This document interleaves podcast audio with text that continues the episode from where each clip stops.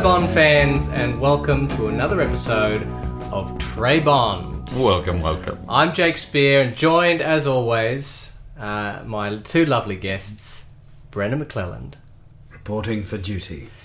and the uh, adorable, devoted Darby Deck.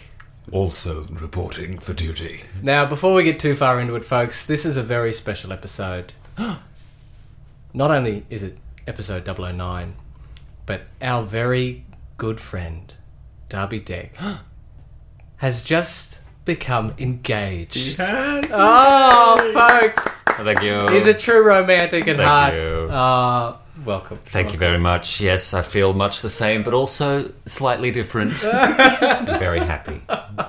Um, love is in the air today, folks. Welcome. Um, we hope your we hope your week has been Trey Bond. We're glad you're here. Um, if you're enjoying it so far, please feel free to like, share, subscribe, tell your friends. Join us on social media. Find us at, at Trey Bond. Tell your mum. She probably wants to connect with you about things. Yeah, talk to her about Probably the Bond. films. Bond. Probably Yeah. Bond. Yeah, Uh, even from my experience, Hmm. mums are, are always wanting to talk about James Bond, Ah. um, particularly with their sons and daughters. Exactly. Um, and I think that, that, that- that's why we started the podcast. in It's- the first it's place, for the was to- mums. At the end of the It's day- for for the mums. We're For the doing it mums. for the mums. we are doing it for the mums. So, for all you mums out there, today's mission, Brandon, is Today's mission is 1971's Diamonds Are Forever, Forever, Forever, Forever, Forever. Ooh, and we are all a little bit excited about. it. We are. Well, Oh, we quite should fitting. say, Quite we should say, fitting. in terms of our recording schedule, for you, dear listener, it's only been uh, it's only been a week since you last heard our dulcet tones. We've been on hiatus. We have. We've been Hmm. on hiatus in our real lives. We've all been very busy, proposing, Yes. getting Yes. engaged. With his own diamond, My yes, hopefully forever. hopefully forever. um, Oh, is that this song? no, no, that's Oh, Goldfinger. That's right. yeah, no. But uh, it's been about three weeks for us, so Yes. we're pretty keen to get back into the swing of things. Oh, yeah. absolutely. I'm Um, excited for this movie. I am. I think I say that every podcast, but Yeah. this is one of the only Sean's that I haven't seen. You've so you've never seen it? I've never seen this one. No. Never ever. I feel like this is one of the Shawns I watch the most. Really? Yeah. I don't know if it's one that I think is very good, Right. but it's kind of one of those like Preconceived notion. yeah, it's a bit of a preconceived notion which I shouldn't dive Careful into now. too much. But yeah, I think I've seen this one quite a few times. Okay. I think what interests me about this one is Old Man Connery because we touched on it. I think there's this natural aversion to the older. Yeah. Even though he's younger in this film than Roger Moore is in any of his Bond films. Yeah, I right. just can't believe that. That's- He What? is three Mind-blowing. years younger than Roger Moore. Roger Moore is the oldest. I mean, he's passed now, but um, Connery just kind of really aged quite quickly. It must have in got- the feels that space way. of like Yeah. what four years too, Yeah, sixty-seven to 'cause- seventy-one. exactly when we were watching. Uh, help me here. You only live twice. yes, he was getting on a little bit. It Yeah. seemed, but that was only That was only five, five years, years, after from Doctor his No. start. Crazy. And then this is a few years. He took a couple of years off, didn't he? He did. Yeah. Well, Hmm. we, we we thought we'd lost Sean. Well, Um, I really liked his old, the older aspect um, to his character in You Only Live Twice. So I'm looking to see uh, preconceived notion how that Bit um, more of that in Mm. this. Yeah, a bit more of that in this. How that kind of plays out.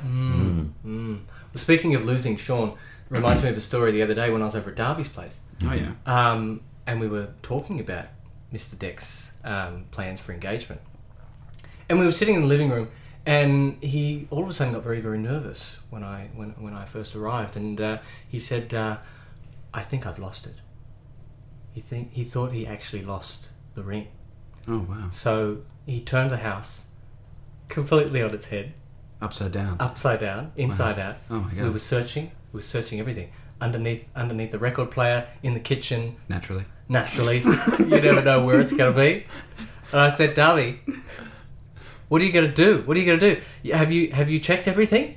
What? Why don't you Why don't you go and check over underneath the fridge? And he said, No, I've already checked there. I said, Well, there's only one other thing that you haven't checked. and that's your facts. it's fact check. Oh, an engagement. thing? Oh, the engagement ring. Uh, I never misplaced the ring. Let, let it be known that was a Yeah. fictitious, uh, you know, invention of, of Mr. Spears, and uh, It does not represent United States of Kensington, Kensington House, or any of the. I only other- pawned it twice for some quick cash, and I was always sure to get it back safely in my You possession. avoided if you've seen Uncut Gems, that's kind of what it was like. Have you guys seen that yet? Yes. I've seen it. Oh, good one, good God. one, good movie. Anyway, it's not Bond. Let's fact check. But Let's go Perhaps back. diamonds are forever could be an uncut gem. oh, Very nice. well, I've I've been Let's doing go this back to You Only Live Twice. Ah. Brandon, as Yolt. always. Yolt. a while. Yolt. You said looking into Darby's eyes. I did, I did. It's Um, hot. Our brains aren't working. It's 11 a.m. Re- oh, but no, it's, no, it's midday. It's all right for me to be drinking.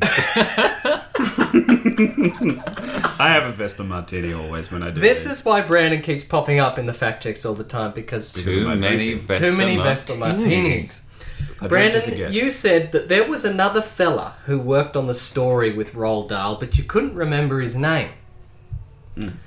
The producers had Harold Jack Bloom, famous television writer. Uh, of, HGB, HJB, yeah. yeah, yeah, yeah, from uh, Bonanza, Bonanza. Oh. the man from And the man Uncle. from Uncle. Yes, Yep. yep. of course, of course. yeah. They had Harold come to Japan with them to write a screenplay. Is he the guy? Fact check on a fact check for next episode. Right. Is he the guy that they based the character of the uh, the dying writer, or the writer in the Iron Lung in The Big Lebowski? You know how they go to the screenwriter's house Oh, and there's Jack Blue. Howard Jack Bloom. Is he the guy they at least Oh. based him on? Oh, Because he'd written episodes of an old western and a, f- a few. probably. Yeah, Oh, it could yeah. be. That's Yeah, exactly but what he's a Bonanza fo- was, and and Yeah, like yeah. old TV. He was really well known. In He's really right, well known, wasn't TV he? land. Yeah, I Like the think Phoebe Waller Bridge of the time. Check that for me if you can. All right, we'll have a look at that. Mm. Who is Harold Jack Bloom? Uh, well, unfortunately for Harold Jack Bloom, they rejected his screenplay. Oh. All but some of his ideas were used in the final script. He was given the credit of All but some. all but all but some. Does that make Does sense? that make sense? All- So they used all of it, but But not some of it. some. No, Hmm. no, that's not correct. They used a little bit. They used they used a little used bit parts. They used a little bit of some. A quantum of. s- a, a quantum, quantum of- a quantum of, of blooms. Of quantum of- yeah. Short short end of the stick. They didn't like his story, so they took some of his ideas. You suck, Bloom. yeah. Yeah, sorry, buddy. Uh, but he was given the credit of additional story material. Um, so he wasn't completely ousted. Um, because previous Bond writer Richard Maybaum was unavailable, Yes. writer and close friend of Ian Fleming, Roald Dahl, was chosen to write the screenplay, as we discussed. Hmm? Despite having no prior experience writing a screenplay, except for the uncompleted The Bells of Hell Go Ting a Ling a Ling. Ooh, that's a horrible title. Maybe because it was never finished, I don't know. There might be something to do with it. the bells of hell go ting a ling a ling. It's a children's musical, Oh, of really course, lighthearted. Dahl had six weeks to come up with a draft. What? and was quoted as saying that You Only Live Twice was Fleming's worst book with no plot in it, which would even make a movie. Uh, I could retain only four or five of the original story ideas. I did not know He what was the mates- hell Bond was going to do. He was mates with Fleming, Oh, talking trash about him. I would agree with Roald Dahl though, because it's the stupidest of, of the Bond novels. yeah, there you go. Bond gets brainwashed into thinking he's actually Japanese. Oh, no. Oh, dear. And I think I think they brainwash him to try and kill M. Sounds like a Tintin episode. It, it's it's very silly. It's very silly. I, I remember though Blofeld had a really cool um, lair ish thing in it called the Garden of Death, where every single plant or flower or whatever was in the garden could kill a man. Sounds in, like Australia. in like fifteen seconds. Yes, it's essentially the Aussie bush. What is the definition of lilt? Lilt. Uh, Brandon said the theme song does have a Japanese lilt to it. Darby was also going to say Lilt, but he wasn't confident, and neither was Brandon, to be honest. Is Lilt Scottish? It is Scottish. Aw, damn it. Lilt Why has do I a drink number so of much? definitions. Most commonly, it is a characteristic, a characteristic rising and falling of the voice when speaking, as in he spoke with a recognizable Irish lilt. It has to rise and fall. However, It's not. oh, So I used the word. well, no, no, no. However, however, it is also a Give yourself pleasant. a second. It's also a pleasant, gently swinging rhythm in a song or tune Or voice. Oh, or yeah. voice. or yes, voice. it can be used in the context. Oh, of- yeah. Oh, yeah, yeah, yeah, yeah. No, I reckon you're okay. But yes, it archaic term i- is from the Scottish. Yes. Well, here's one that ties into our episode today, our movie today. Did Diamonds Are Forever have a bigger oh, it budget? does tie in. yeah, it does. Oh. Did Diamonds Hmm. never done Are that before. Forever have a bigger budget than You Only Live Twice? Because Darby asked if You Only Live Twice had a bigger budget than Diamonds in response to Brandon's statement that Diamonds is a lower rent version of You Only Live Twice. Uh huh. Uh-huh. Oh, did I say that? yes, you do. Yeah, you got to watch those martinis. Did I say diamonds is a lower rent version? Yes. But it was more like Davros is a lower rent mode. and I, and I, I'm gonna, and that's what I think. So, yeah, I give us a shake and ten. You Only Live Twice's budget was $9.5 million. Ooh, that's high. It's high.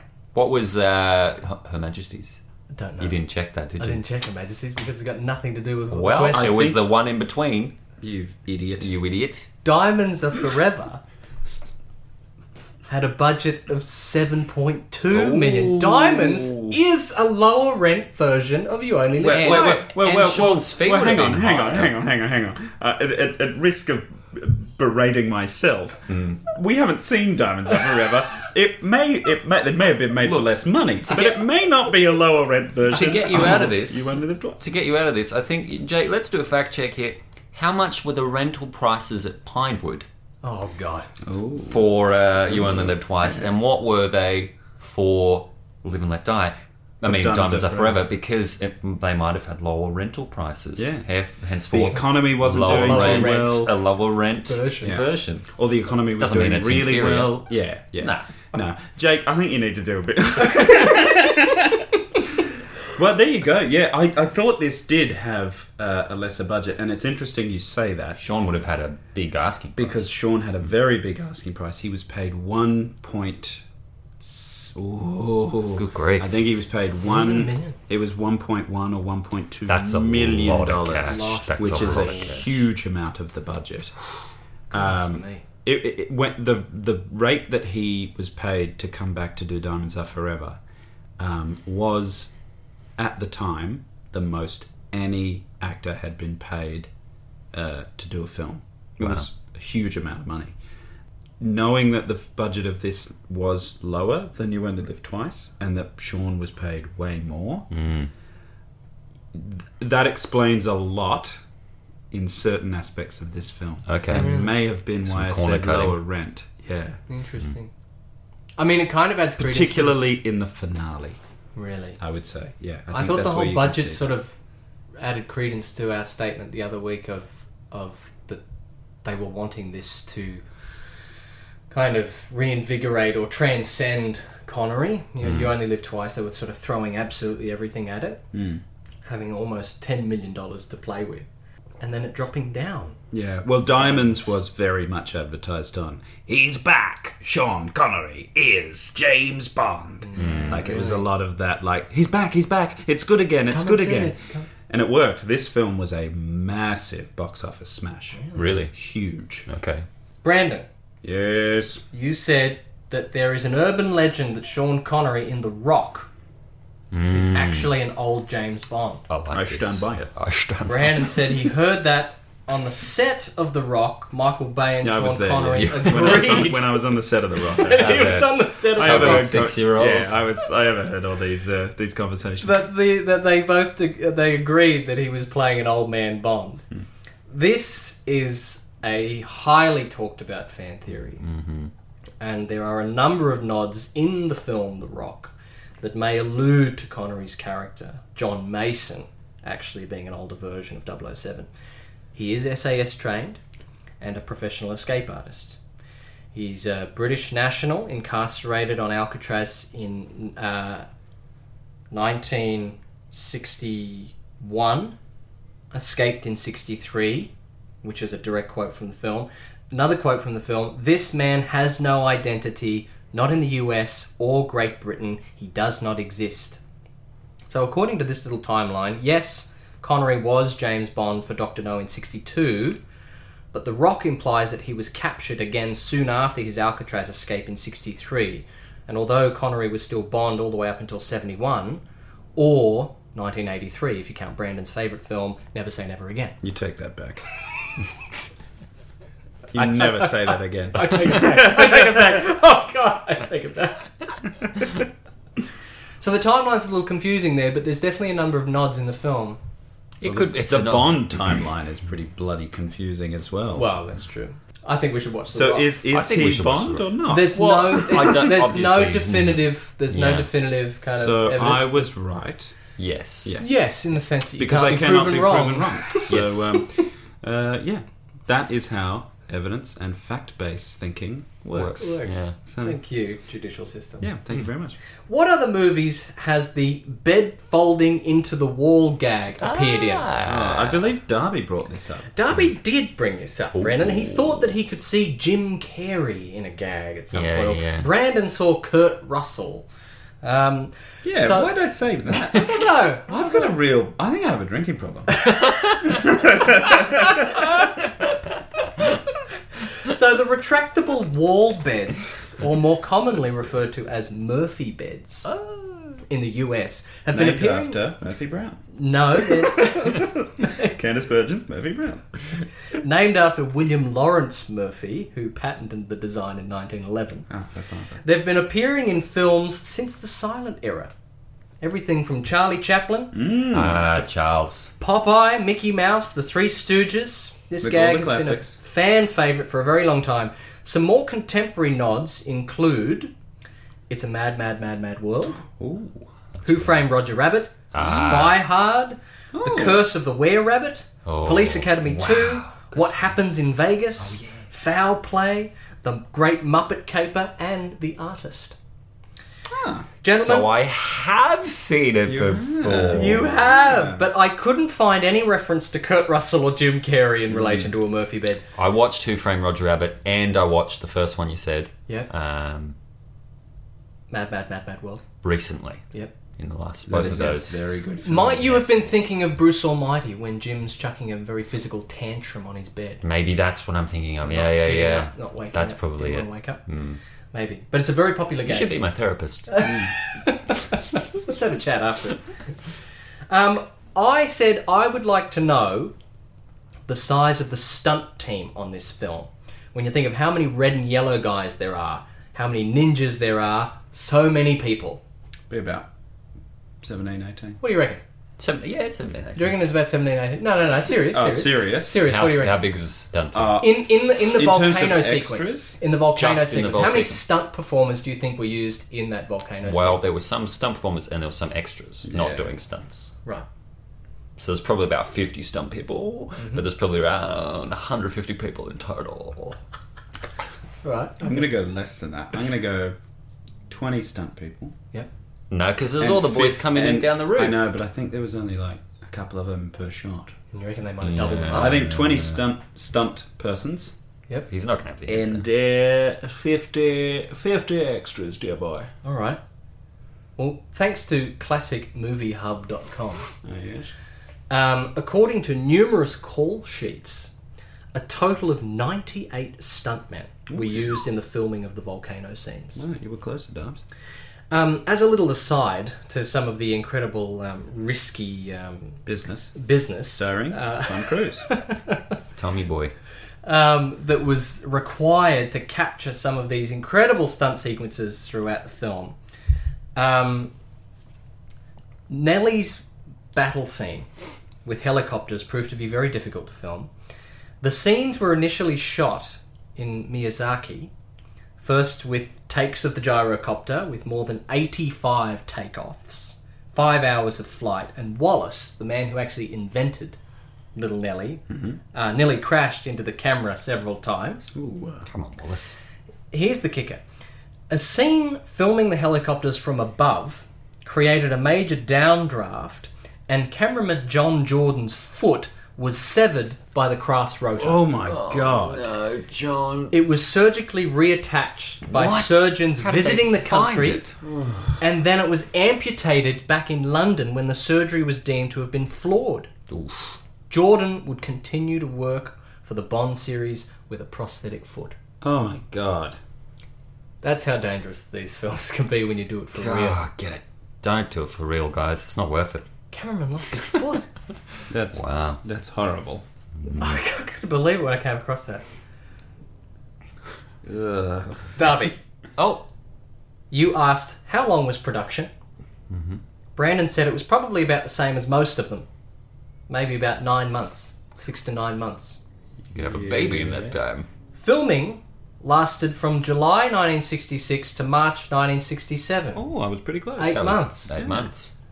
Premi, premi, Yeah. premi. Here are the previous Undercooked. films Doctor No, two and a half months. What? Hmm? Oh, it's one location. I From guess. Russia with Love, four months.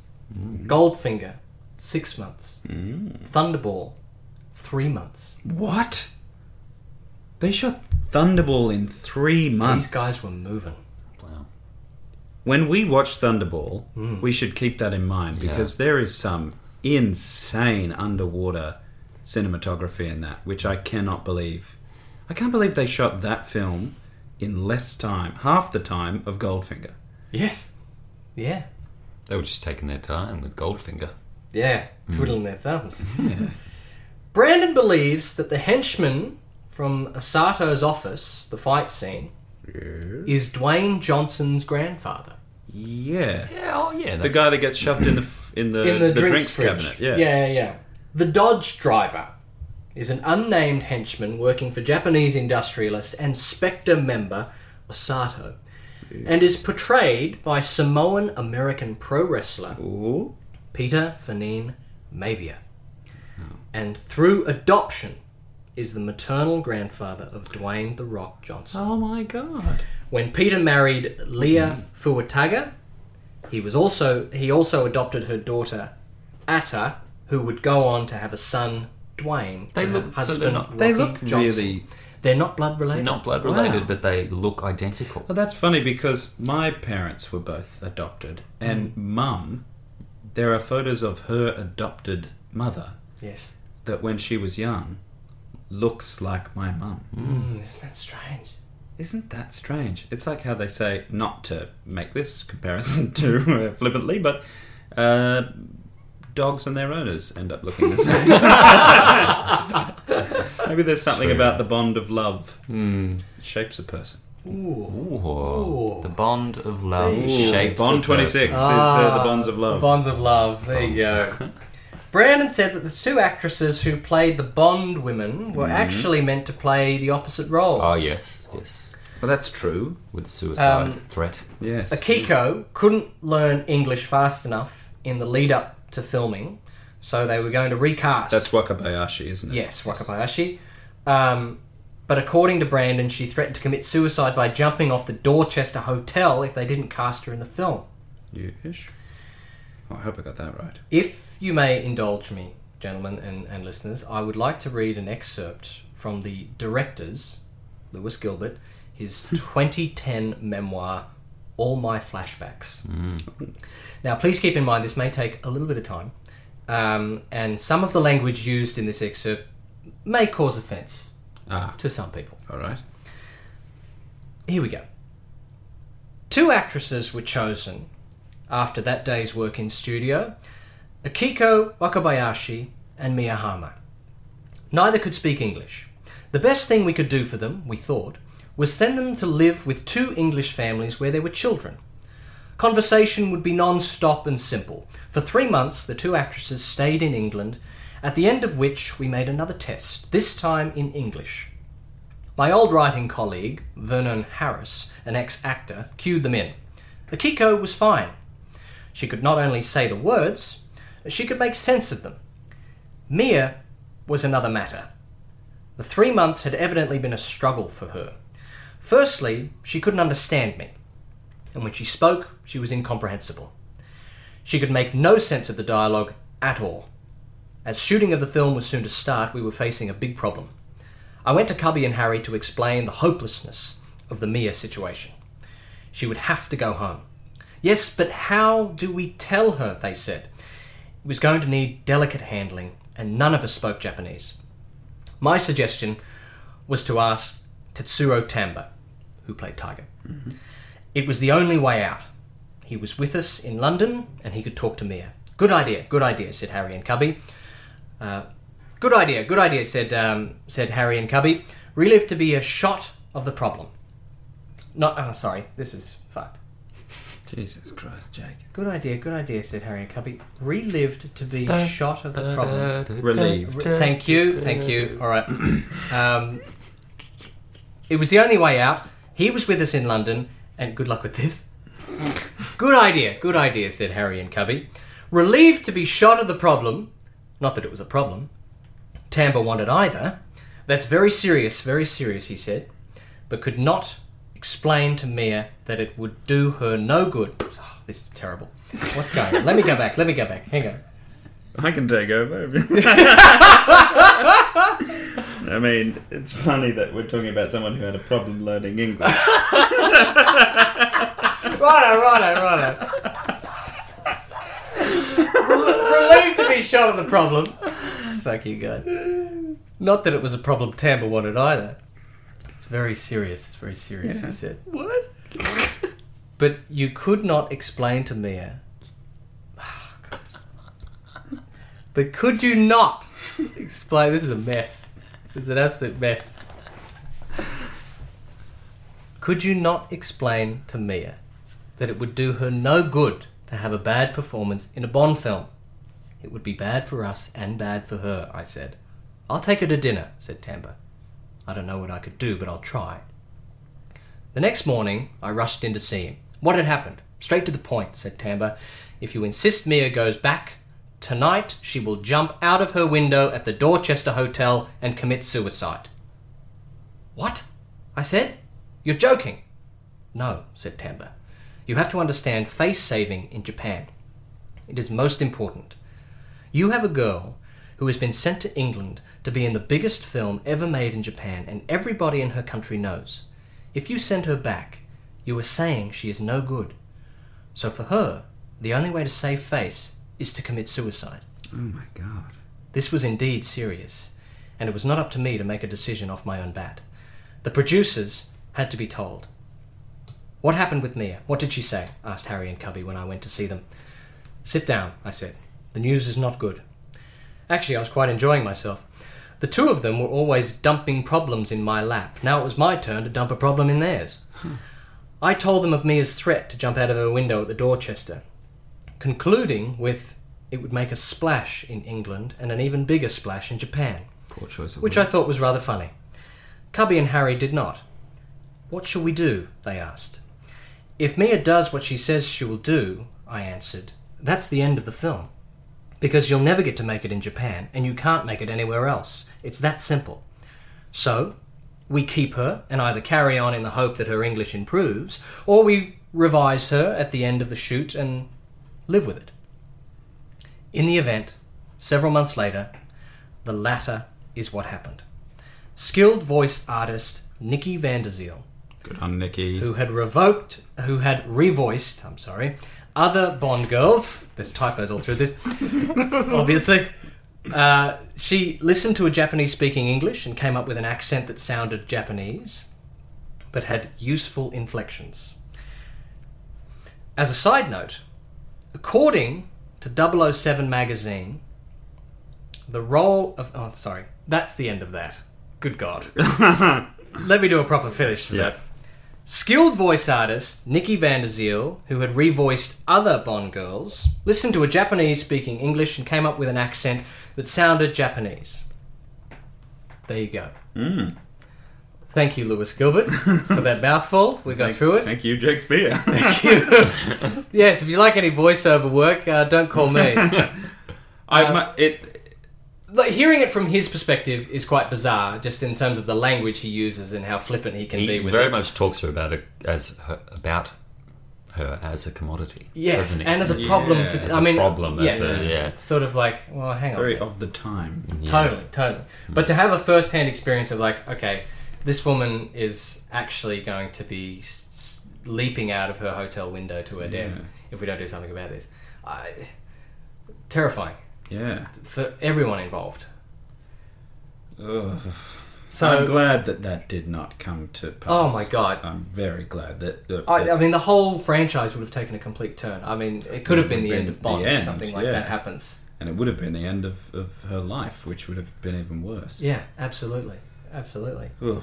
Um, What else have you got to depress us with? As a side note, according to 007 magazine, the role of Tiger Tanaka was originally offered and refused by Toshiba Mifune, an actor renowned for his collaborations with Akira Kurosawa, Uh, who instead opted to appear in John Frankenheimer's motor racing drama Grand, Grand Prix. Prix, of course, he's the Japanese driver. Mm, there you go. He could have played Tiger, but ended up going. I and think he racing. made the right choice. There you go. It was a great. It was a great tiger. All right, two more to go, fellas. What is the name of the traditional Japanese pants worn by the lead ninja? One of our famous uh, favorite supporting supporting characters. Brandon Brandon said that uh, it could be called uh, shinobu. Brandon second guessed himself and said, "Hang on a minute, shinobu might be the word for ninja." I think it's not Shinobu either. It's Sudoku? like Shinobi. I Shinobi. think I got that wrong. Shinobi Ninja. Yeah, Shinobi. You were correct. Ma- oh, It's shinobi Oh my god. is Oh. ninja. Shinobi is ninja. not the, about the pants. Not the pants, though. The pants. Um, I thought it was the whole outfit I was talking about, like the the robe and pants, isn't it? yeah, right. There's there's but I another think term in Shinobi there. is, is is the is a male ninja. I, I I believe that the pants he's wearing is a type of hakama, which is a traditional Chinese trouser. These Chinese trousers. Uh, Japanese trouser, sorry. These trousers are more commonly referred to nowadays in the West as kendo pants because oh, of okay. their association with the martial art. Yeah, yeah. Um, but hakamas are a very popular Japanese, well, very traditional Japanese pant. They're usually worn over kimonos and a whole bunch of different different outfits that range from martial arts through to traditional kind of religious wear and Oh, all wow. these kinds of things. In what other films does the 007 theme appear? Brandon believes that this may be the last time we hear it. I think it is. Twice. Either this or On Her Majesty's Secret Service, you weren't sure. Yeah. John Barry composed the theme in 1963 for From Russia with Love. The theme would go on to appear in Thunderball, You Only Live Twice, Diamonds Are Forever, Oh. and Moonraker. Oh, it's in Moonraker. The theme has not been heard since. It'll be in no time. It's I really hope it is, particularly if Lashana Lynch's Nomi is Yeah. playing 007 but not Bond. That'd be a nice. Mm. it would be a that'd nice nod. little nod. It really would. we're all about the nods. We all are. We, we, we love a Yeah, good A nod. tasteful nod. Tasteful Except nod. when it's done the Which way would it's it be? done in Die Another Day. Shall not That be named. horrible Hmm. film. What a horrible, horrible man. Well, folks, that is fact check. Ah, well for done, fact today. check. Thank you. Excellent Thank you. fact check. Doctor. Well, gentlemen, it's time to jump into my favourite segment, Hmm. which is uh, preconceived notions. Yes, it is. Who are we Uh, gonna start I'm going with? to start with you, Mr. Oh, Deck. oh. Uh, diamonds are forever. They're also a girl's best friend, and now there's a diamond on your uh, lovely fiance's uh, Best ring finger. What are your preconceived notions heading into diamonds are forever? Well, I.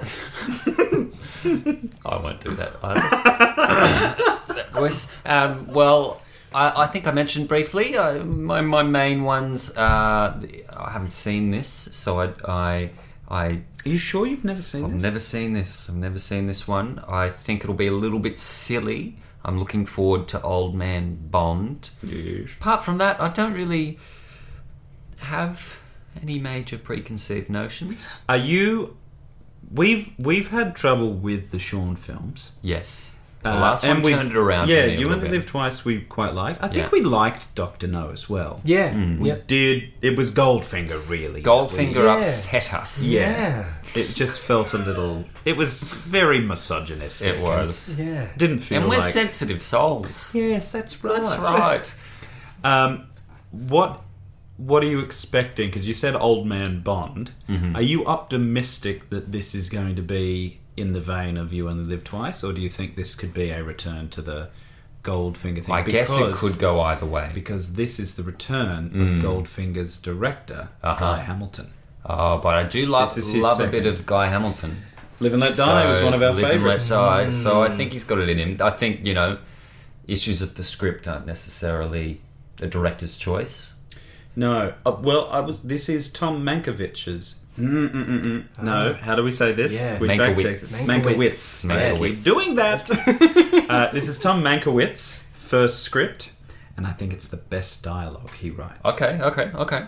Well, look, yeah, there's a danger that he might slip into golden age Connery, you know, out of whether he, he's been forced that way or. But at the same time, he's got enough power at this time to do whatever he thinks is fitting for the character. I'm going to return, I'll return on my, you know, my Yeah, his terms. terms. Yeah. But um, yeah, I'm excited. I, I think it'll be a fun one. I think it'll be a fun one. And I'm looking forward to having a bit of fun. Mm-hmm. That's about. We love a bit of fun. We love a bit of fun That'd with be Bond. fun. It's become very important for us. It's Yes. become very important. We I want didn't think it would be as to. I important. know. Neither did I. I As thought it we'd has be become. more prestige leaning. Yeah, You know. and I can't.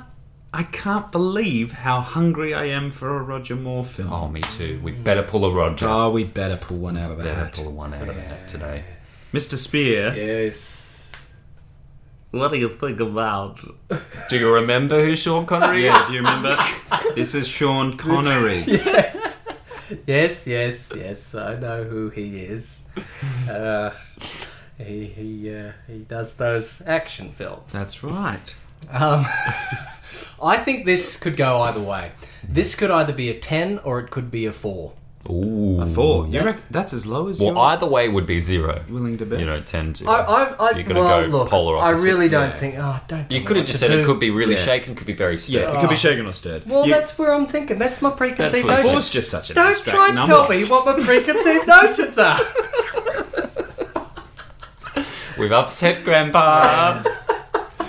you have the floor. I think. Oh, do you want to know what they are or not? I think. what I'm trying to say is that it could go either way. It could be Mm. really great. It could be really bad. So a ten or a four. It could, Good yeah, buddy. exactly, exactly. It could be a ten or a four. I What did don't- you rate Die Another Day? One, Two. two. Because one's a zero, and I couldn't give it a zero because of Dame Judy Dench Mm. One's a and, one. and Arnold. Because you can't give it a zero. All right. Yeah, zero's not a number. It's not a. It's not a value. Yeah. Well, Hmm. I don't think there's any value in Die Another Day. Oh. There, I said it. What about Halle Berry's stellar performance? Oh my Yeah, that's goodness.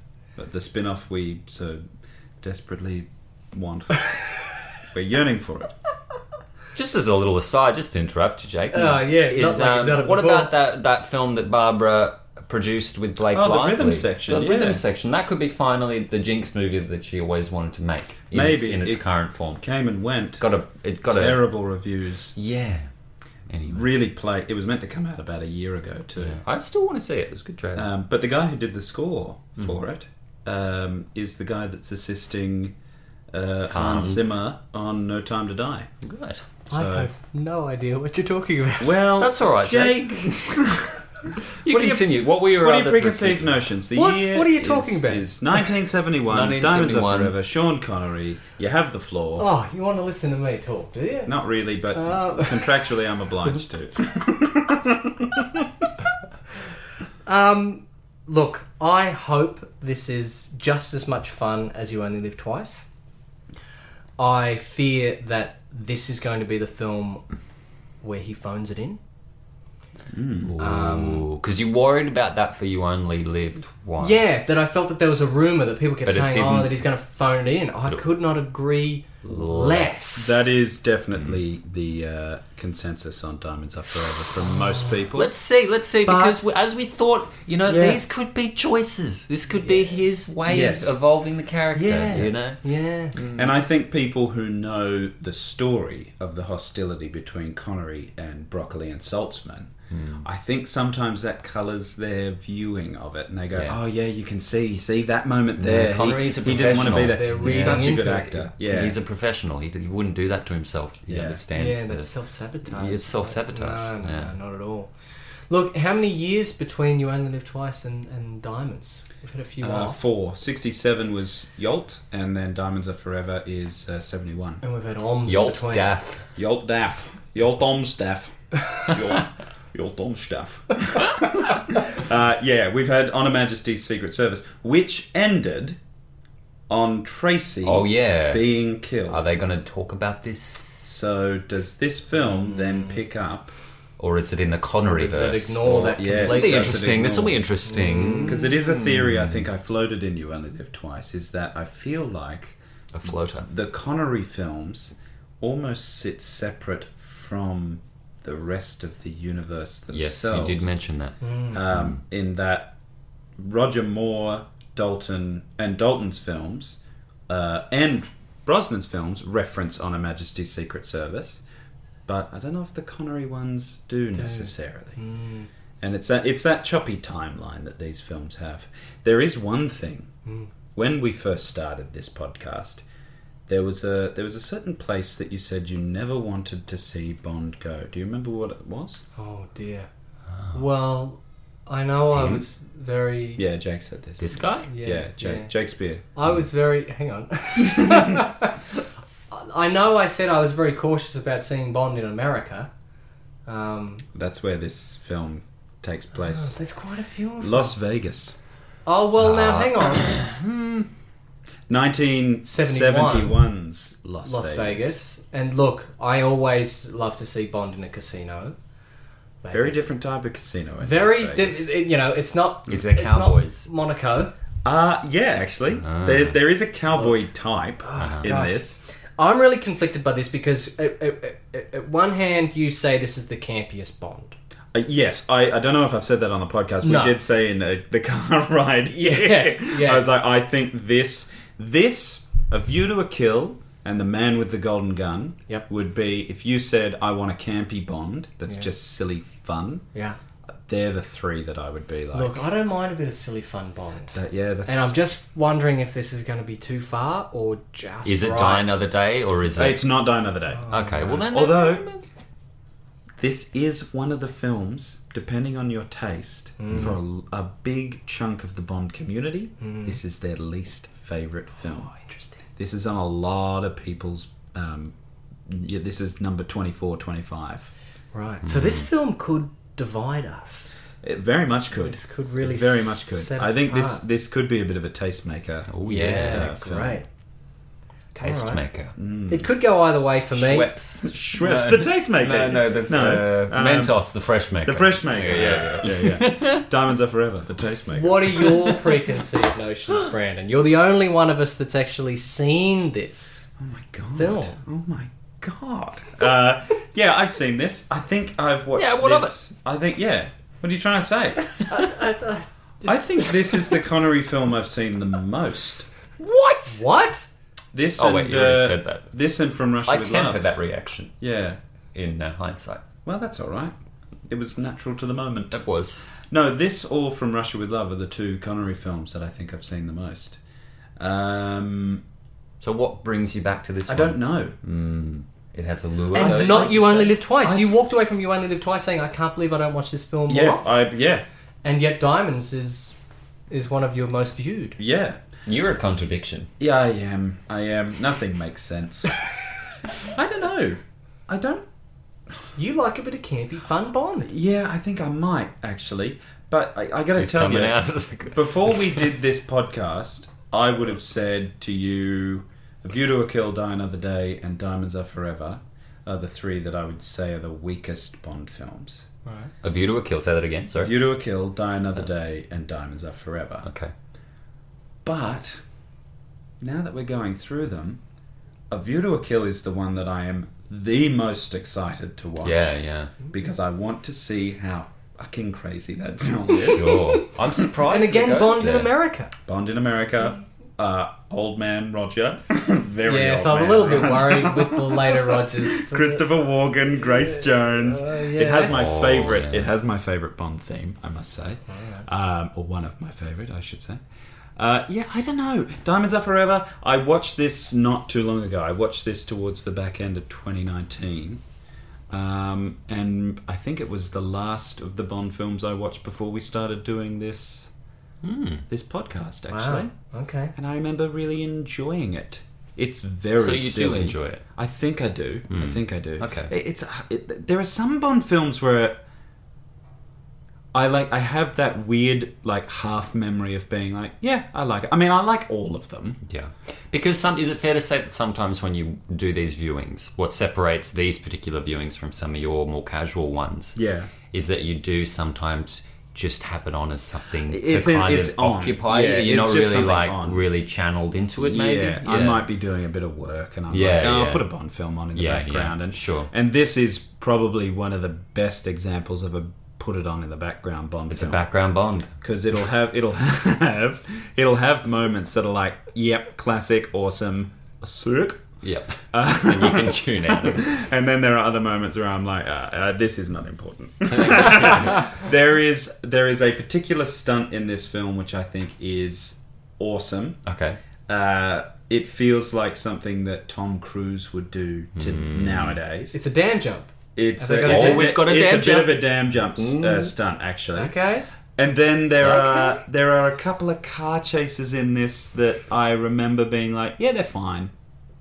They're not like Car iconic. chases, yeah. Car chases are hard They are hard, and I think particularly because, because, when we've you would seen be filming filming them, they would be naturally very exciting. yes, So it's hard to know And I if think- you're making an iconic one. If you know, it's, it's Yeah. hard. and I think because we've seen Live and Let Die's car chase turn boat chase, Mm. Yes. which I think is spectacular. Um, Beautifully put it- together. It's really hard to to um, Top that. Ah. to top that. Oh That would have taken weeks to. God, so long.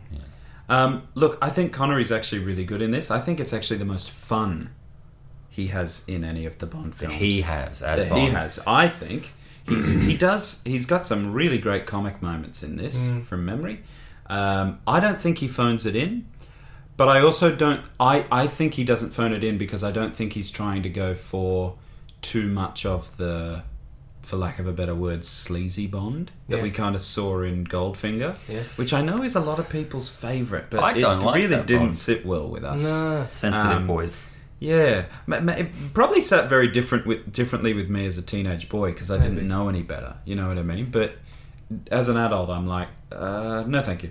Yeah, yeah, yeah. um, I think the Bond girl in this is fantastic Okay. up until a point where they kind of forget about the writing of her character Oh, no. and she becomes a little bit kind of like, oh yeah, she's there in a bikini.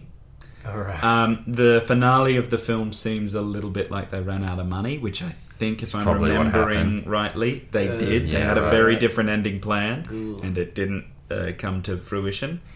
Uh, money's too tight to mention.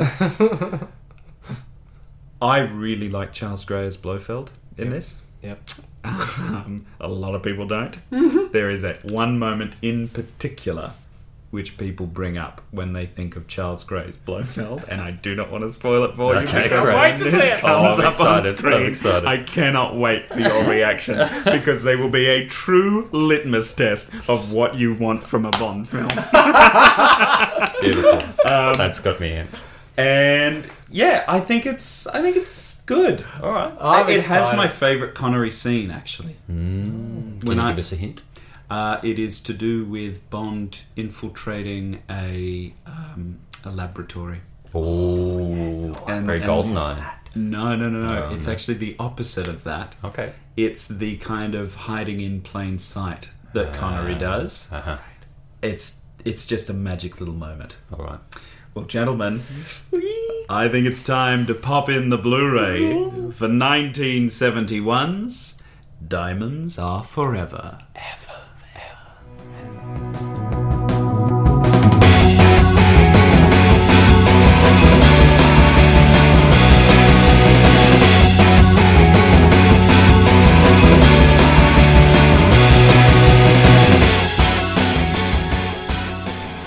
gentlemen, we have just we have just watched. Couldn't get through it. I Couldn't get through it. We've just watched 1971's Diamonds Are Forever. Yes, we have. We watched, certainly watched something. I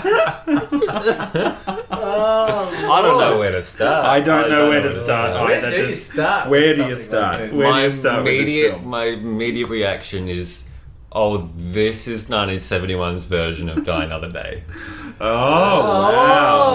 Oh. Like in terms of the choices that were made and and the reasoning behind it. you I don't know whether there It- was much reasoning. Oh, behind it some was. of to I'm be honest. pretty confused. Um, Like it, it had some great stuff in it. It had some really great stuff in it. Yeah. It did. It was more innocent than Die Another Day Oh yeah, in its Yeah, indiscretions. yeah, yeah. You know. I think the first half of the film is a lot of fun. Yeah. Yeah, I was pretty much in it. I was Yeah. I was in it for the first like hour, hour twenty. Yeah. And she just slips. and it really just kind of it The floor gives way. what it Yeah. it almost ceases to become a film. Yeah. It turns into a bit of a joke, doesn't it? Yeah, deconstructs, falls apart. I was I was sitting there towards the back half, going, "How Did we? did we end up here? yeah. Why am I here? Why am I? What's happened? It stopped caring. Is the general feeling? Yeah, I it- feel like it stopped caring. And it feels like it just abandons any character motivation. Yeah. The moment that it loses me is Bambi and Thumper. Oh, yeah, I'm with you on that. You get Mm. there and you just kind of go, Hang on a minute. "The fuck is this? Okay. Doesn't make any sense." Yeah, Mm. yeah, and then you're right. After that, you, you know, there's complete disregard for Pretty much abandons character, logic. Abandons the logic.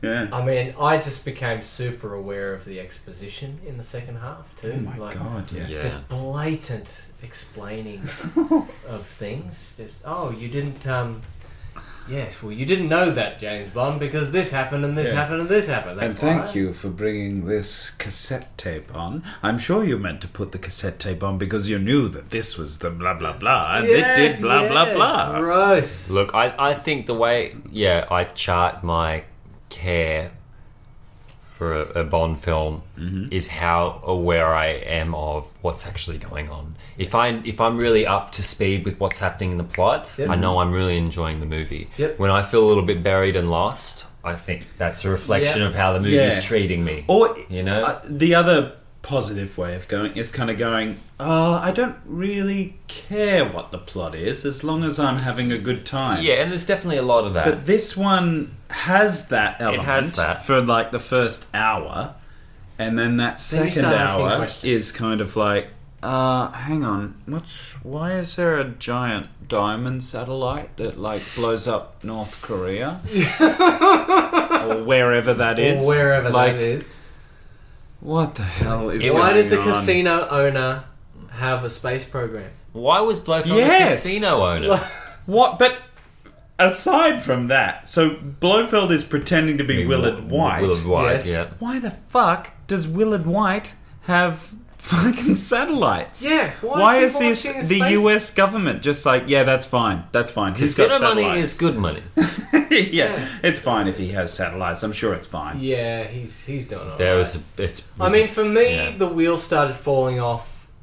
Literally, when the wheels started falling off. Oh yeah, yeah. Or I that's know, when I you, know what you're talking about. That's when you decided. That's that- well, that was when it reared its ugly head, and I was like, mm, okay. That's a dumb. so. case. Explain that for the audience. Well, the, what I'm referring to, dear listeners, is Mm. the um, the car chase that takes place with Bond driving a moonlander, moon buggy type a thing. moon yeah. buggy thing It's through got the arms. desert. It's got flailing metal and a arms. little little bubble pod. Yeah. that his head sticks out of, and it's bounding across the Nevada Just comes desert. bounding over. And look, there's some pretty impressive little stunts in there. I mean, the cars get beat up. You get some pretty funky looking trikes, motorbike. You do. Child's trike. yeah, yeah. That With, That's it. really look quite impractical. They yeah, don't yeah. I think they've seem got blown fit up for wheels purpose. because they're driving on sand and stuff like that. Yeah. But they look That moon buggy was pretty maneuverable. ridiculous. through- but through it's the terrain. moving at about ten kilometers an hour. Yeah. Um, and, And the and cars it's- are just ready to flip. Th- Yeah. That's how I describe every car in this movie. yeah. I'm ready to flip. Yeah. If you want me to Flip. flip, I'll do it. Oh, on a Anywhere you Chevy want. Impala. police car ready to go ready to go i mean i want to i'm going to call out a fact check here because i want to Oh, get to the yeah. bottom of and i don't know how i'll do it but when you watch this movie back and i don't know if anyone else saw this too if you're following along the movies uh, with us but w- during that moon buggy chase there's a shot where one of the cars i think go falls over rolls over and then out of nowhere a random wheel rolls across the foreground of the screen but it doesn't look like a car wheel Looks like the i have a buggy. theory that, that off screen Buggy's Connery, lost a the wheel. buggy has crashed and the wheel has fallen off and rolled rolled into in. shot. But because the car, they can only get one shot of that car stunt. Yeah. they can't shoot a second Guy take. so they Hamilton just have to was deal like, with "It's the a fact good gag." I It's a will good- that the say buggy you wheel now. rolls through. You're right. Is it? Is that, That what is happened? that is what Oh happened. my God. That is what happened. This film suffers from a lack of, uh, uh, well, from an abundance actually of carelessness. Mm. There is an egregious moment that I think every Bond fan who's listening knows what I'm talking about because it's the thing that everyone talks about when it comes to this film when he is in Las Vegas and he is trying to evade the police, he drives up a little ramp Hmm. or escarpment and he goes onto two wheels in that Dodge or whatever that is Pontiac or Pontiac, whatever thing. that is. The red orange. Uh, the red car. It's a very nice looking car. Mm-hmm. He goes up onto two wheels and he enters. Uh, he goes into that kind of narrow alleyway, Yes. leaning on the right wheels of that car. Oh, Um, I did notice a and little then weird back. when they're going in, we go we snap to a close up of inside the tilted car the other way. where the camera kind of tilts to make it look as if the car kind of switches to the left side wheels as it's going through, Yeah. which is physically impossible because of how narrow that space is. There's no way it could tilt over onto the Oh, other wheels. No. The reason that that happens is because the very next shot, the car comes out of an alleyway, a tight, narrow alleyway, on the left hand wheels, and that is because the second unit got it wrong. Oh. They, they shot it coming out of that alleyway on the wrong opposite side. Wow. And so Oh. that shot of Tiffany that then switches to Bond as it switches angles You flip it. You flip it. is yeah, flip the well, frame. surely, Oh. surely, yeah, because it doesn't matter if he goes from left to right of frame. He can go from right to left of frame because the next thing we cut to is not Bond. Yeah. Or you reshoot it. Or you reshoot it. Yeah, come on. You're Bond. It's Bond. It's a James Bond film. Surely you can reshoot it. but I will say, you can see in the second half of this film that they were running out of money. Yeah, yeah, and time it seems too. I'm just like, yeah, just yeah, finish it up, wrap that up. It's cheap. And it's a shame because I'm fucking loving this film for the first hour of it. Uh, I agree. I was having a in it. lot of fun. I was like, yep, you want to do camp? Great. I was seeing the origins of the more Bond verse. Yeah, I could totally see see that, that too. evolution. for Yeah. sure. You can see it. You can see it there. Feels like it was an important step. Yeah. yeah, And and the Regardless of that dialogue scene. the dialogue is fantastic, particularly in that first in the scene- first half. uh, first hour. but then you then then it draws attention to itself, and you start to become re- it's like, Well- really aware of it. and You go, ah, You know what? it's I've got a on the theory nose." about this. I don't think that's Tom Mankiewicz. Mm, I think that's Richard Mayborn. really. Richard Mayborn is on, or was on the record as saying that um, he thought "Live and Let Die" was a bit of a misstep. He wasn't involved in the writing of that one. He thought it was a bit of a misstep because the stakes of the film were too kind of personal, too local. They didn't involve the kind of ah, the world is at threat. There wasn't a greater, grander threat. Mm. And I think if that's the way you look at a Bond plot, That's one way to look at a Bond it's film. one way to look at a blo- Bond plot, and I think in some instances it really works. But I'm I'm quite a fan of the localized, personalized uh, Bond plot. mm, Live and Let Die was one of the the best examples of that for me. I thought it was fantastic. mm. I think Richard Maybaum in the back half of this script has tried to make it too much of a world, a world domineering. threat. We're going to blow up Washington. We're going to blow up Korea. We're going to, or wherever that is, China, oh, or you know, we're going to. We have a diamond laser, which is referenced by which film? yeah, Yeah. yeah. Uh-huh. Um, Which one? Mm-hmm. oh, It's the, die uh, another day. Die Another Another Day. Day, yeah, Icarus. yeah. It's the- Icarus. yeah, Icarus. sun. yeah, we got there. Gus- Gustav Graves has the diamonds. There might be a link in the fact that these are probably two of the worst Bond films. Yeah. You got a diamond laser. You got a bad Bond You're, film. gonna bad Bond film. You're doing too much. Stay away from the But yeah, diamond. I, I think Richard Mayborn may may have tried to push this That's a interesting. little beyond its scope. yes. because it Which- starts out personal. Yeah, it does. You're just tracking diamond smugglers. Yeah, yeah, yeah. And I would actually I think it's more I would think it would be more impactful if it was diamond smuggling purely for Blofeld to increase his own personal wealth Yeah, so that finance he can something. finance his organization, Yeah. finance these um, plastic surgery mud baths. I think that would be way more interesting, and I think Tom Mankiewicz uh, does much better with Live and Let Die. Um, It's funny because Richard Maybaum comes back in uh, to write with Tom Mankiewicz in The Man with the Golden Gun, Mm. and there's a slight element of the um, let's increase the scope to be the world in the final half hour of the film No, it's too late. and you just kind of go, "No, that's not what this film was. It was it was personal. It was localized, and it Yeah. and it works better." yeah, it's not more Fleming every when it's Bond localized. film has to, you know, save the world from the brink. Yeah. I think then we get exhausted. Yeah, Mm-hmm. If every film is like that, it's also very silly when you don't have the money to back it up. I mean, Yeah. your final lair is an oil derrick, Yeah, Mm. strange. and the helicopters flying over. It's just really kind of impotent. yeah. I Mm. Mm. think Flaccid. flaccid. Oh dear. Oh, dear. Mm. Bom, bom, Yeah. bom. well, gentlemen, we have to talk about our Bond. We Where do. Sir Sean Connery in his final Bond appearance. I'm a bit sad that it is his last. I think there's Yeah. something that that's going to be. That's that's the end of. uh, it feels Zero? like a bit of a whimper. I mean, I will say he was a he was one of the best things about this film, Mm-hmm. Yes. Yep. uh, without a doubt. I think he was a little let down by the plot, by the strange uh, depersonalization of Bond that occurs in this movie. yeah, you wouldn't you wouldn't know that his wife's just been murdered No. by the guy that he's trying to follow, would you? At least in You Only Live Twice, I was really inside Bond's head with him. Yeah. In this one, I felt a little distant from him. But um, well, Good I would performance. I would say that the final kind of 40 minutes of this film kind of forget about Bond they as well. do. They do. And it's around that time where it forgets about Bond.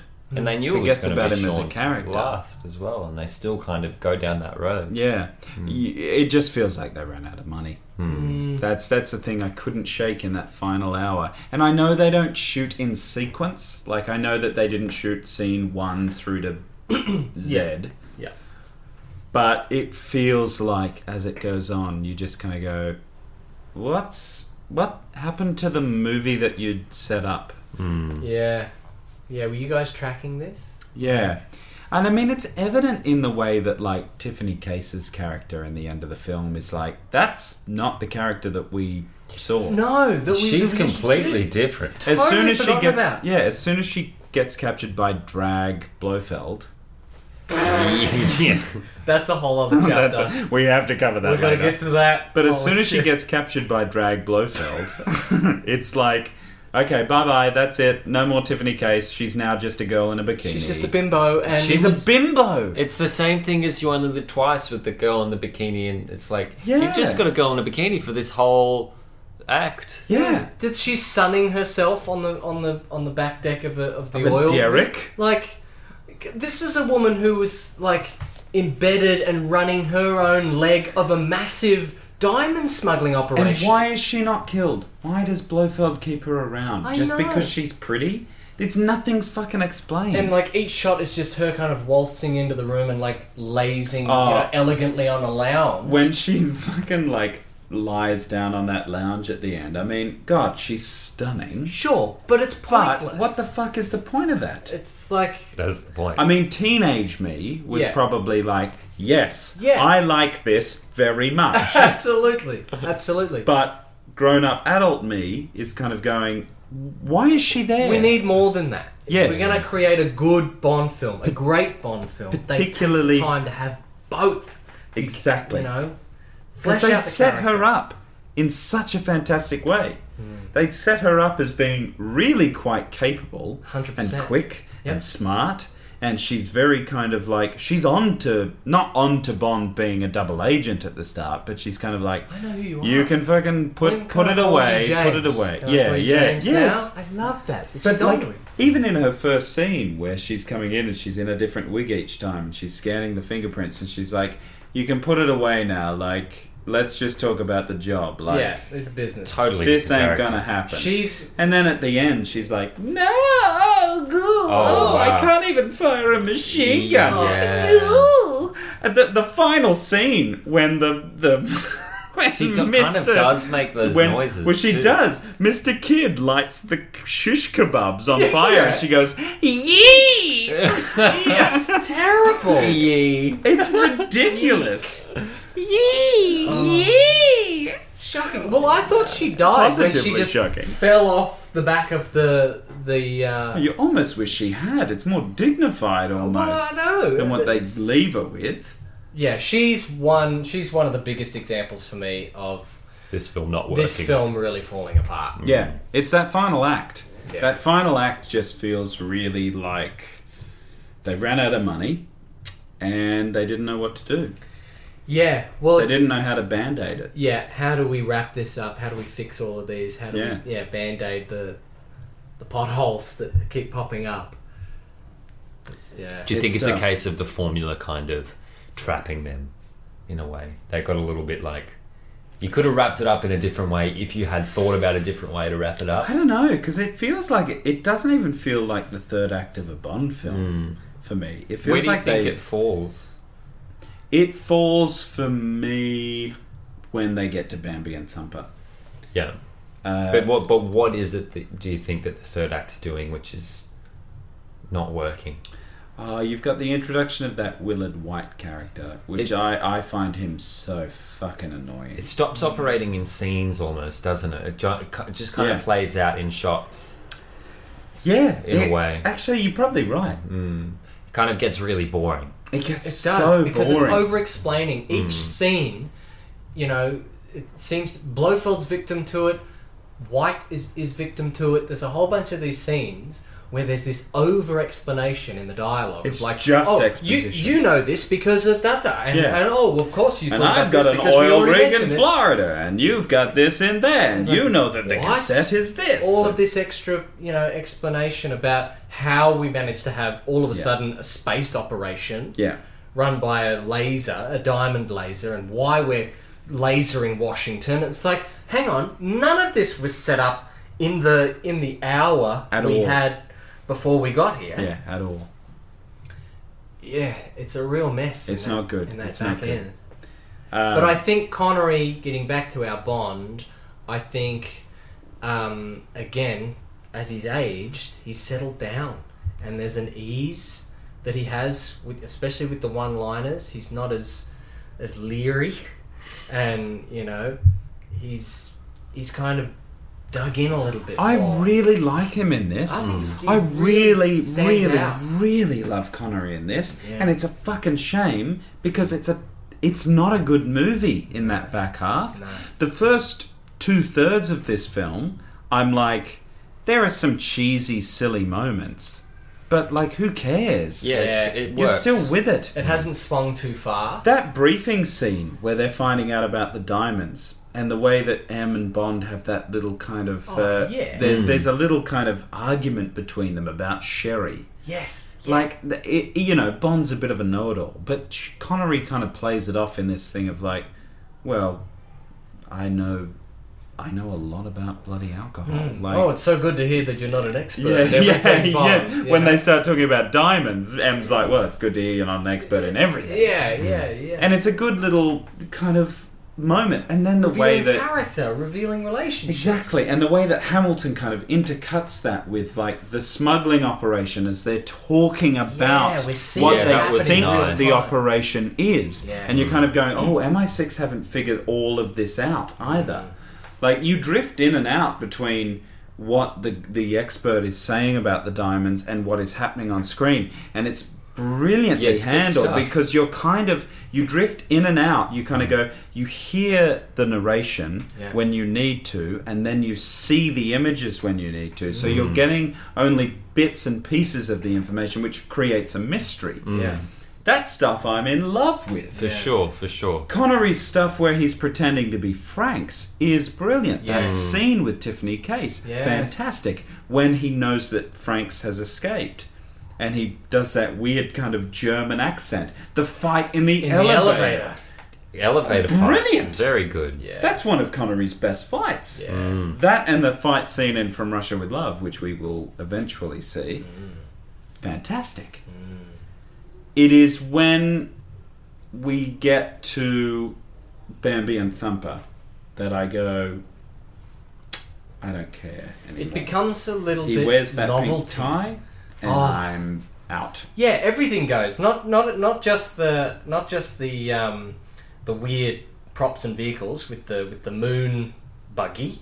Um, Even that I'm And- fine with. Even the moon buggy, Yeah, I'm okay. it starts to I- go you could for me. save me. It's- the wheels start to wobble. I'll give you that. definitely wobble. But you could pull the film. You could still save You could the you film. could save it there. after yeah, that. I'll agree with you. We could have saved it. Yeah, the film's but not the, lost. the dialogue, Yeah. the dialogue, and the exposition gets too heavy-handed. The the um, And I think that's the costume Mayborn. design. I think it's Mayborn. Costume design goes. Why is why is he wearing that stupid pink tie that's way too short? Comes up to like his third Yeah. or fourth button. and then why is it undone? Why is the top button undone and the tie By the time he loosened gets to by White's the time he mansion? gets up to his mansion? Why? Why why c- and you said it too in the screening. Why can't Bond defeat Bambi and Thumper in the room, but can very easily hold the two of them It's underwater Oh, so dumb. It's so in the dumb. pool?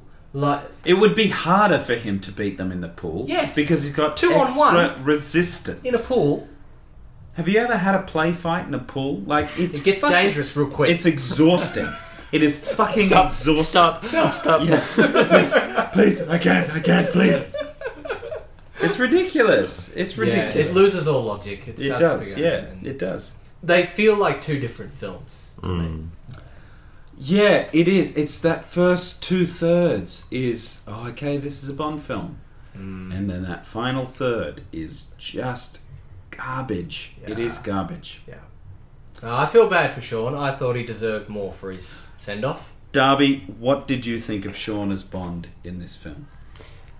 You know, I Taking in the whole film, a little bit you know when he's good he's good Yeah. And sean connery himself is doing good work um, there is a lack of presence which is in, in later scenes which i don't think is his fault I, I think it's the way it's shot. i think it's the way it's shot and put together and the focus of the film itself but he's he's in the same it's a more favorable performance of his for me i think I Hmm. I, like I agree with you. I'm sorry to jump in here. I, Yeah. I have to say this if I haven't already. Um, I think it's the most accomplished and settled he feels that we've seen so far. Okay. He feels like Bond to me.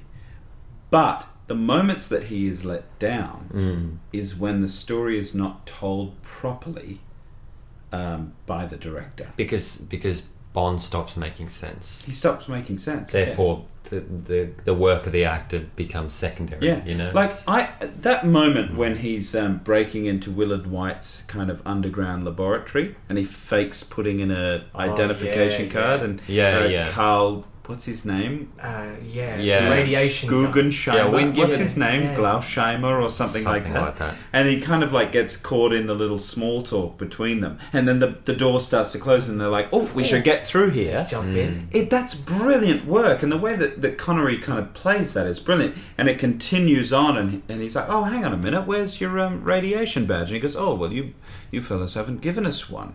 He's like, "Oh, well, I always carry spares." Blah blah blah. And then he goes in, and he's doing the investigation. He pretends to be it's him. Klaus Glausheimer. I can't remember the name. It's something like Glausheimer or Oh, something. Yeah, Like that stuff. I'm like, Yeah, when that given is something- Connery at his exactly. best. When given something to do, he's he does it. Yeah. he, undoubtedly.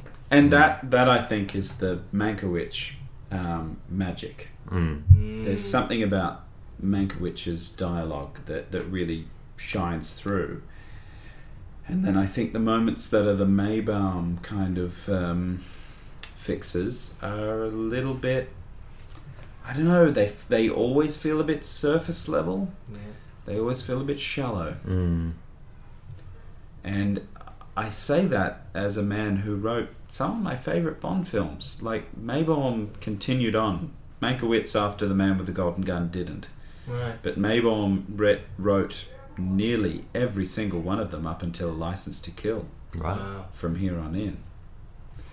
Hmm. Mm. So, I mean, it's not like he doesn't know what he's doing, but Some I think. things take a while to figure out completely. Sometimes. Yeah, I Mm. think he is a victim of the Bond needs to be big Yeah. yeah. thing, and it's like, uh, I don't think he always needs to be. Casino Royale isn't that big, and Mm. it's one of the best films in the series because it is Yeah. so personal. Yeah. Doesn't mean you don't have set pieces. No. See, this, like, my feeling now actually goes against my initial impulse Mm. for what I want from a Bond film. One of the big things for me with the villain and his plot is that I really love the global domination stories. Yeah. And I think that's a really traditional trope that I really cling to. Yeah, But this took it way too far, and I think it has to do with the way that it was set up and the way that it's established. It just didn't make any sense. Like, Yeah. we weren't on that tangent. it's such a hard ride. It really is. And it's like, whoa, hang on, I thought we were going somewhere else with this, and now we're dealing with spaceships and lasers and all this kind of stuff. It's Yeah. like, what? What? I, I, I even I, I don't even think there's been any sort of mention aside from Bond kind of he has that scene where he's tapping the tip of the rocket I think when he first meets Blofeld and we're talking about rockets and stuff like that but when he when he poses as the, as the German sort of radio tester guy and we're in the room with the laser itself yeah, there's no discussion about what that is. I don't think. Is there? Is there Uh, any allusion to like rockets and lasers and stuff? Like No. Blofeld's got the map on the floor in his lair He when he's does. got references to launches. all the Derricks and the Uh, yeah, the missile oil fields and sites and, stuff. all his kind of. when do we White- actually learn that there's a s- that there's a plot with some kind of space program to laser countries It's- for some reason? Well, so uh, but see, when he goes in as Klaus Glaukenscheimer, yes. whatever the guy's name is. I usually know this name, but I've had three Vespa martinis, and as we all know, I've got a drinking problem, and I've got terrible memory once I've started drinking. Much like Bond, apparently. Um, I've had two, so I'm going to you're with me, you're with me. and I've got a terrible memory anyway, so we're, Yeah. all, we're all hopeless. Um, when he goes in and he's investigating as Klaus Glaukenscheimler, Schlam Schlam, um, that I'm fine for us to kind of still have the mystery. Yeah, yeah, as yeah. to what this satellite is. I'm fine with that because Bond doesn't really know. He doesn't have enough time to figure it out. Mm. But then we get to Blofeld, and when he in, like that that fucking amazing thing when he goes up on the top of the elevator. I love Oh, that moment. Mm. He repels into the thing scary. the the infiltration into Blofeld's thing. He has the double Blofelds. I love all Yeah, of that. that's great. Blofeld's like, I'm not going to tell you a goddamn thing. It's late. I'm tired. Goodbye. Yeah, that was a good. Like, yeah, that was that's There's too right. much to Brilliant. be done. Yes, there's much to be done. Like Okay. that is fantastic, and I know for a fact that that is Tom Mankiewicz because there is writing like that in Live and Let Die, that is pitch perfect, and there is writing like that in The Man with the Golden Gun with Christopher Lee's Scaramanga. Like, there's no way that that isn't Mankiewicz, kind of acknowledging the. No, no, no. This isn't where the villain tells you the plot, Mr. Bond. I love that. It's then when we get into the whole rescuing of uh, Willard White, and he's like, Bert Saxby, oh, I had a, uh, you know, I'm putting satellites up because of this and that, and this satellite is made of that. Wait, someone told you that I told you to do that? Why would you do that? Mm. Yeah. Oh, the satellite's made of diamonds? Oh. Like- it's like this. It's this bullshit kind of like rushed explanation of in like, everything. Like, twenty second, a twenty second 20 scene. seconds. It's like, oh, you told, but you told me, Mr. Willard White, to put a satellite up in space made of diamonds. no, I didn't tell you that. Yes, you did, Mr. White. You called me on the phone. It's like, oh, that must have been Blofeld. Like, it's, it's ridiculous bullshit. Like, yeah, yeah, yeah, yeah, yeah. yeah you the audience are guys know. fucking idiots. Yeah, let's just spoon- explain it. Let's spoon feed him. Let's heap another fucking bit of moose onto this. Like, Yeah. it's so dumb. It's lazy. It's that's where it falls apart. It's the Bambi thumper thing where you just kind of go, "Why is he dressed like that? Why are they there? This could be cut." Like, why does Bond go up and face Bambi and Thumper by himself? yeah. Why don't the whole? Why don't Felix Why don't and the- everyone go up The as fucking a team CIA. and clear the room? yeah. Why don't the CIA go up with James Bond? They know he's about to be assassinated. they know he's been Yes. headhunted. Go up and get the guy. You know Like, he's just there. Fucking tactical ops. Oh come on. Yeah. It's dumb. It's dumb. It, it doesn't make any sense. That is where the film falls apart for me. But I have to say, I love Connery. Yeah. This is the Connery that I love. There's a softer edge to him. When one of the moments I I love so much is when he first meets Tiffany Case, and he says, "Weren't you just a blonde?" Yeah. And she says, Well, I might have been. He goes, "Oh, I tend to notice things like that, whether a girl's a brunette or a blonde. and he's just sipping away at his little, you know, brandy or whatever it is that she served him, a little martini in a glass. It's just, I'm watching him in those scenes and I'm like, You are undeniably cool, Yeah. calm, collected. You are James Bond. Mm. And it's exactly what I loved about him in You Only Live Twice. Mm. Yeah. He is indisputable. Effortless. He is Bond. He doesn't have to pretend to be sexy. Yeah. He doesn't have to try to be anything.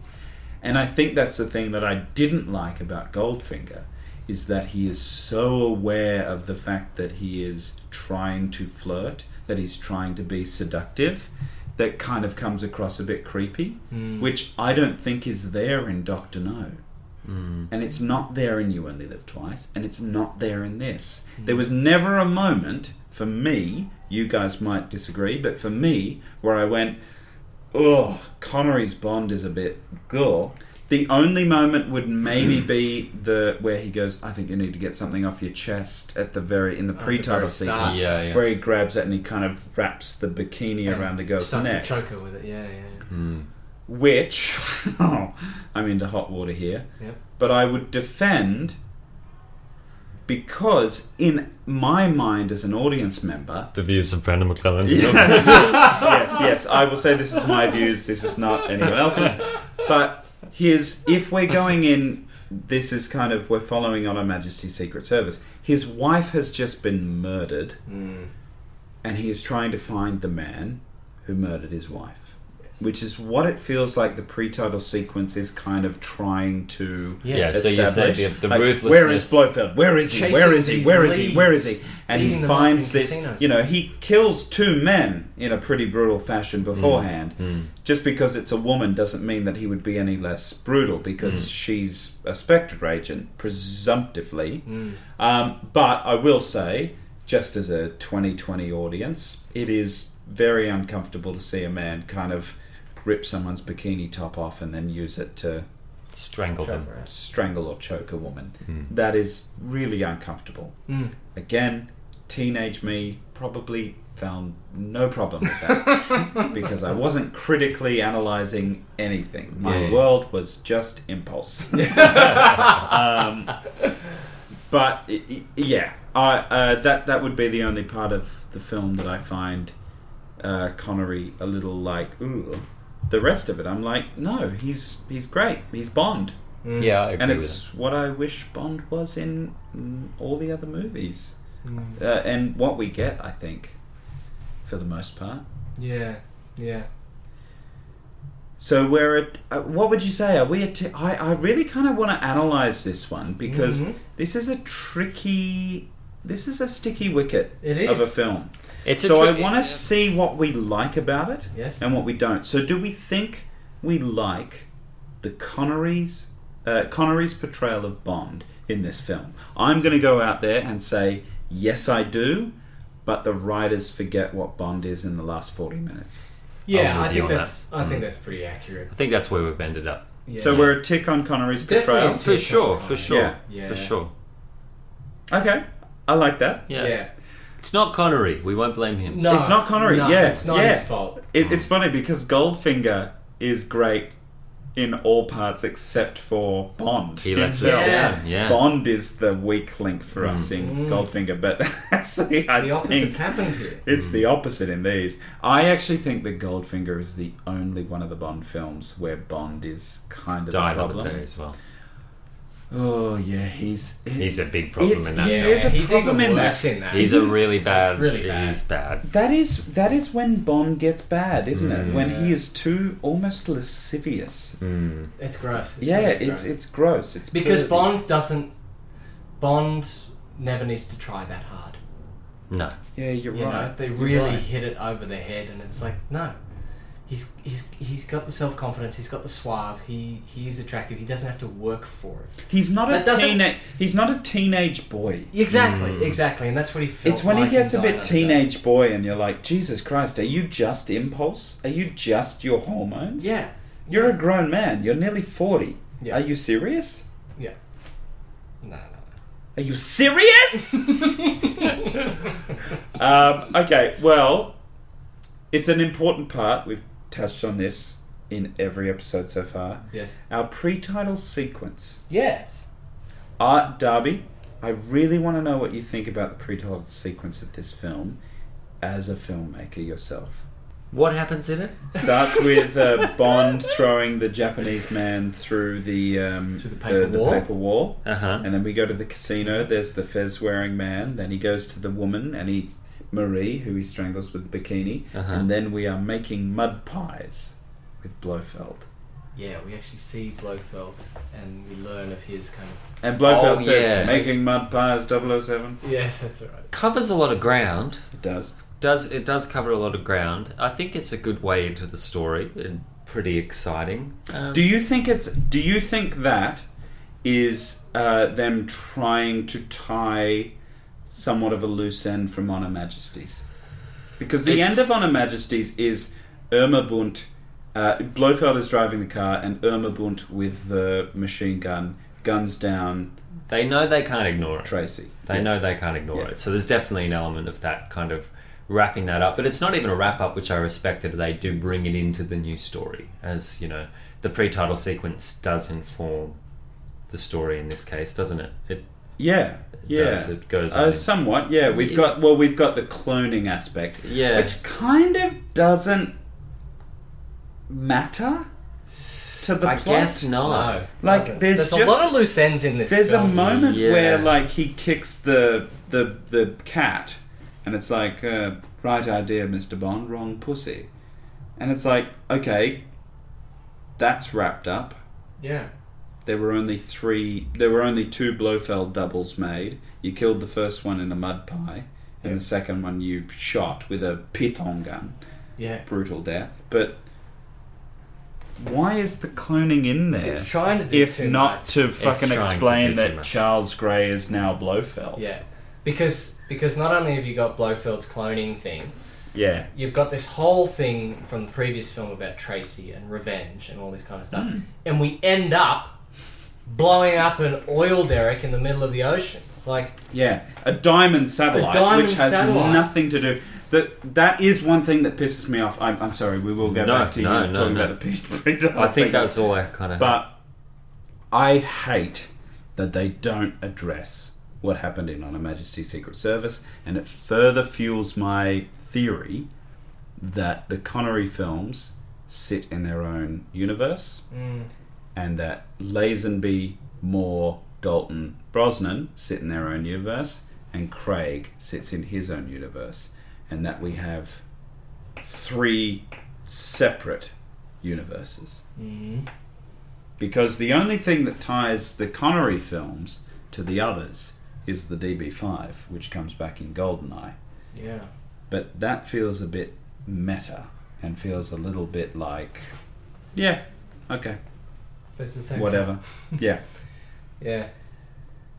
There's not much from the Connery universe that spills over into the other films. Apart from Die Another Day, which references every film because why the fuck not? They, they didn't give a shit. They just went, yeah, let's put the jetpack from Thunderball in here for no fucking reason. Yeah. Oh, and we've got Rosa Kleb's shoe. Okay, how'd you get that? She's a Spectre agent, you fucking moron, Tamahori! I hate you, Tamahori! I Do you, do you think Oh, God. It's alright. Do you think that they're even aware of which universe is what? hate you! At this point, no. no. No, and I think that's what causes trouble, Hmm. and that's why I think that the Roger Moore universe leans more heavily on the Honor Majesty's Secret Service, because nothing in the Roger Moore universe really links to any of the other Connery films. Yeah, okay. I think I've I think I've fucking nailed it with this theory. I've I'm, uh, look as we go through. I would love for you boys to poke holes. in Except this. for the same M. And, It's the same M. Yes, Yeah. I think it's meant to be. and Moneypenny? Yeah, fr- from Doctor And No Q. to Die Another Day, And Q. it's meant to be the same Bond. Yeah. But there is something about the Connery Bond that seems to ignore everything else.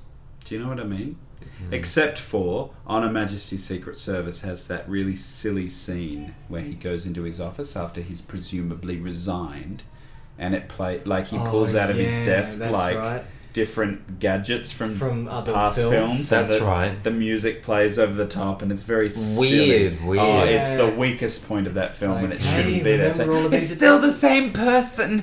Oh my god! Please give us your money. it really feels like golly. Yeah. Uh, Ah, don't forget, don't forget. But my, I think my theory still stands pretty strongly that the Connery verse has absolutely nothing to do with the rest of them, apart from the DB5. I, I agree with you only because my theory is that every Bond is a new Bond. Hmm. and They're all in their own ver- universe. I, I, uh, yeah, I think you're right. I think they have to be. I don't agree to the code name theory, though. No, I I'm think- not suggesting that. that Yeah, that be if done. anyone is listening to this and thinking Yeah. this is We evidence do not to the code condone name, no. the code name and theory. and you should be cast out of society. it's a bad theory, and you should be ashamed of yourself. The opinions of Brendan McClellan. That are the opinions of Trey Bond and the United States Oh, God, of Kensington. no! I will say that legally. It is legally blinding. Blinding. Blinding. um, uh, the pre-title sequence, Jake. Yeah. Um, look, Uh, Making Mud Pies 007? I, I, I think they're fine um, standing alone. Hmm. I think it it has very little to do with the main plot. Apart from the cloning thing, which is kind of This is abandoned totally abandoned. an hour into the I mean, film. I thought it was interesting. Look, we, we do have them establish the fact that Bond isn't revealed. You know, you kind of just see hands Yeah. and characters getting like thrown that. around, and it's like, like when are that. we going to reveal Bond? Boom. Who are you? Bond, James Bond. Oh, can we say that is a weird r- uh, reading of the line? Of him doing it. Yeah, he goes, My name is Bond. Uh, James Bond. he sounds almost Russian. It's weird because there's a trailer version of for this film Yeah. where he says it and he sounds normal and he goes, My name is Bond. James Bond. But in the film, Well, you reckon it's they like speed this it up? weird, like sped up thing of like, my name is Bond, "Uh, James Bond.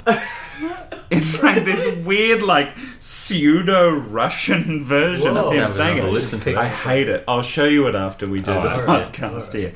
But it's really weird. But it didn't jump out to you guys, so that's no, fine. it didn't. It didn't. I No. think the thing that I took away from the from the pre-title sequence was that they were trying to put a button on the previous film and connect them.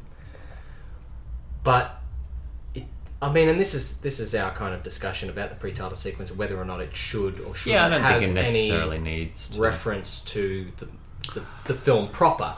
But I always assumed that feels there's like some it's- kind of thematic connection. There has to be a connection. Yeah, yeah. Because Can't be arbitrary. Yeah, because leading up to You Only Live Twice, the first four films were kind of building to that moment of here is Blofeld, here is our big bad. He's been controlling everything from the shadows. He's the head of this evil organization that Bond has continually come up against. Mm, And so we had this thing of, oh, it's a grand kind of confrontation, but he gets away. And then we go to On Her Majesty's Secret Service, which by itself is a spectacularly good film. Really good story. In the novels, that's the first time that Bond meets Blofeld Yeah. in the film series, it's clearly not. But at the end of it, Blofeld kills James Bond's one true love, Yep. who he marries. It's the only time that Bond marries in the ser- in in the um, film series and in the novels. And so then you've ended on such a strong kind of moment that you expect the follow-up film to at least deal with the fallout of that. Yeah. And it feels like the opening of this film is kind of half dealing with it, where it's like, where is Blofeld? I'm going to get this guy. Where is he? Where is he? And then he kills Blofeld and then finishes on the line, Welcome to Hell, Blofeld. For me, I would be fine if that's how the pre title sequence finished, that he dispatched Blofeld. It's not super satisfying, but it's satisfying enough. And then give me, for the rest of the film, a completely different villain. Yeah. That would make it Blofeld. There's no point That's where I thought they were going. Yes, mm. and there's no point uh, for it to be Blofeld in this in this um, film. Would been it would have been better if it was someone else. If Yeah. it was this white character. And does Blofeld get away at the end, or does he die when the fucking shuttle kind of crashes into the What control happens room? to like, him? what happens to him? Yeah, it doesn't make any sense because he comes back in For Your Eyes Only. So he must have gotten away. yeah, but how? Yeah. It doesn't make any sense. It doesn't make sense for it to be Blofeld, and I think you could have a, a much better ending. The original ending of this film Yeah. was, and it's kind of queued up in a line that Bond says in that um, briefing with the diamond expert, where he goes, oh, I've always wanted to go to South Africa. The f- original film ended in the mines, in the diamond mines brilliant. in South That would Africa. be Yes. And Bond had a one on one fight with Blofeld, and he very brutally and personally dispatches him. See, that's great. It's hand to hand, mano a mano, and he goes, It's essentially him going, You killed my wife, Yes.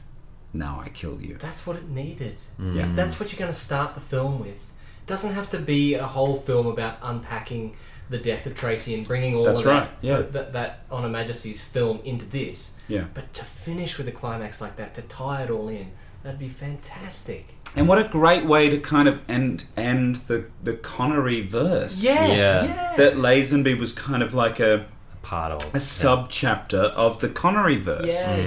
Mm. Mm. I just think that would be so much more impactful.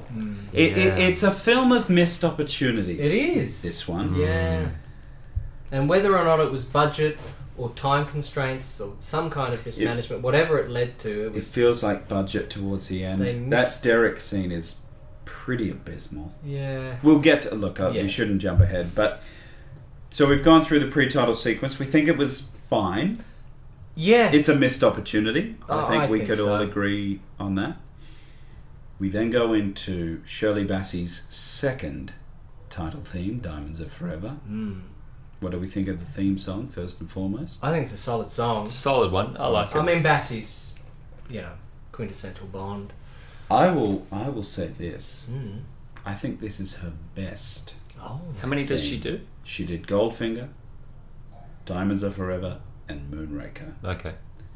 Um, I think there's an even amount of films between Goldfinger and Diamonds, and Diamonds and Moonraker. Let's count them. We've got Thunderball, You Only Live Twice, and Honor Majesties between her first two, so that's three films. Mm-hmm. And then Live and Let Die, Man with the Golden Gun, and Spy. Oh my god, there are Yeah. three films in between. between them all. There you go. So for a while there, she was coming back every fourth film. Mm, Mm. Not bad.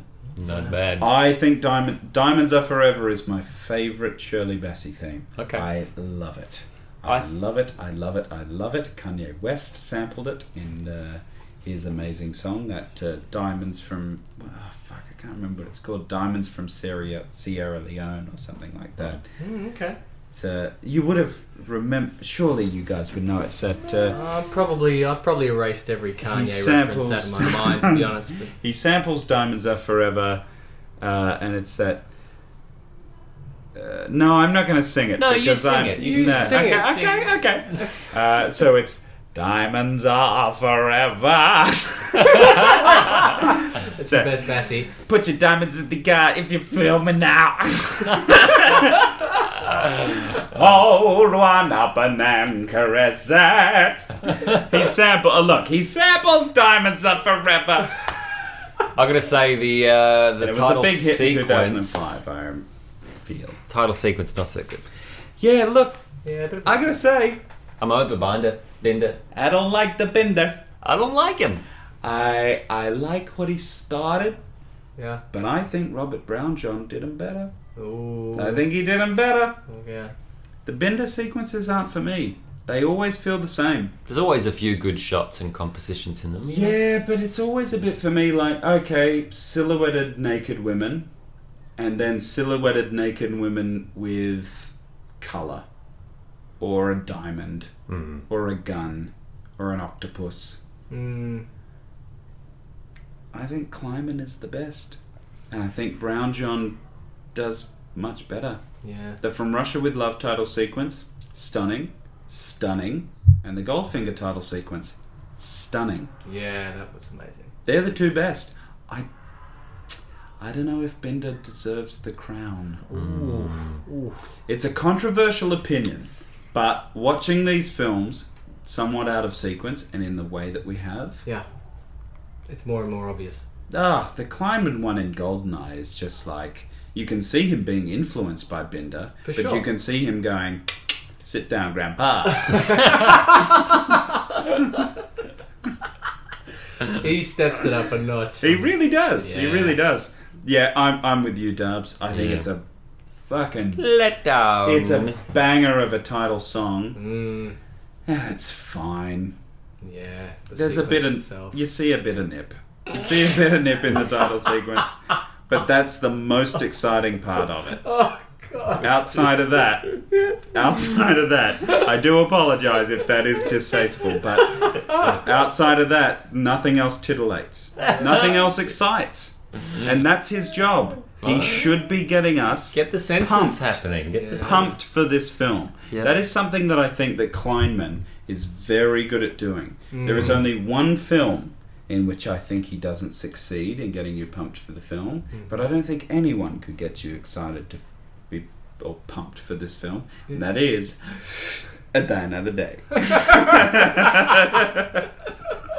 it's a trash can. I'm gonna go back through these episodes and just count how many die Times another we day. Just kick it in the guts. bagging sitcoms. I'll tell you this, it's not enough. the world is not enough. Gahoo. Um, we go on from that. The plot of this film, I feel like we've kind of covered. We Yeah. have. it it doesn't really It's uh, a- exist. No. Stupid. Doesn't It's make any stupid. sense. Contrivance. It's amazing because at the start, it's really cool, it's really clear, it's really concise. We are trying to figure out why these diamonds are being smuggled. Yes, and Bond is disguising himself and you know chasing each lead after lead after Yep. lead to get to the bottom of it. He goes all the way around the world. We have some amazing stop-offs in these great cities. We meet the henchmen. We meet all these interesting characters, and then all of a sudden, it all gets flipped on its head, and then we've got some weird old diamond laser in space that just comes out of nowhere. It, it forgets what it is.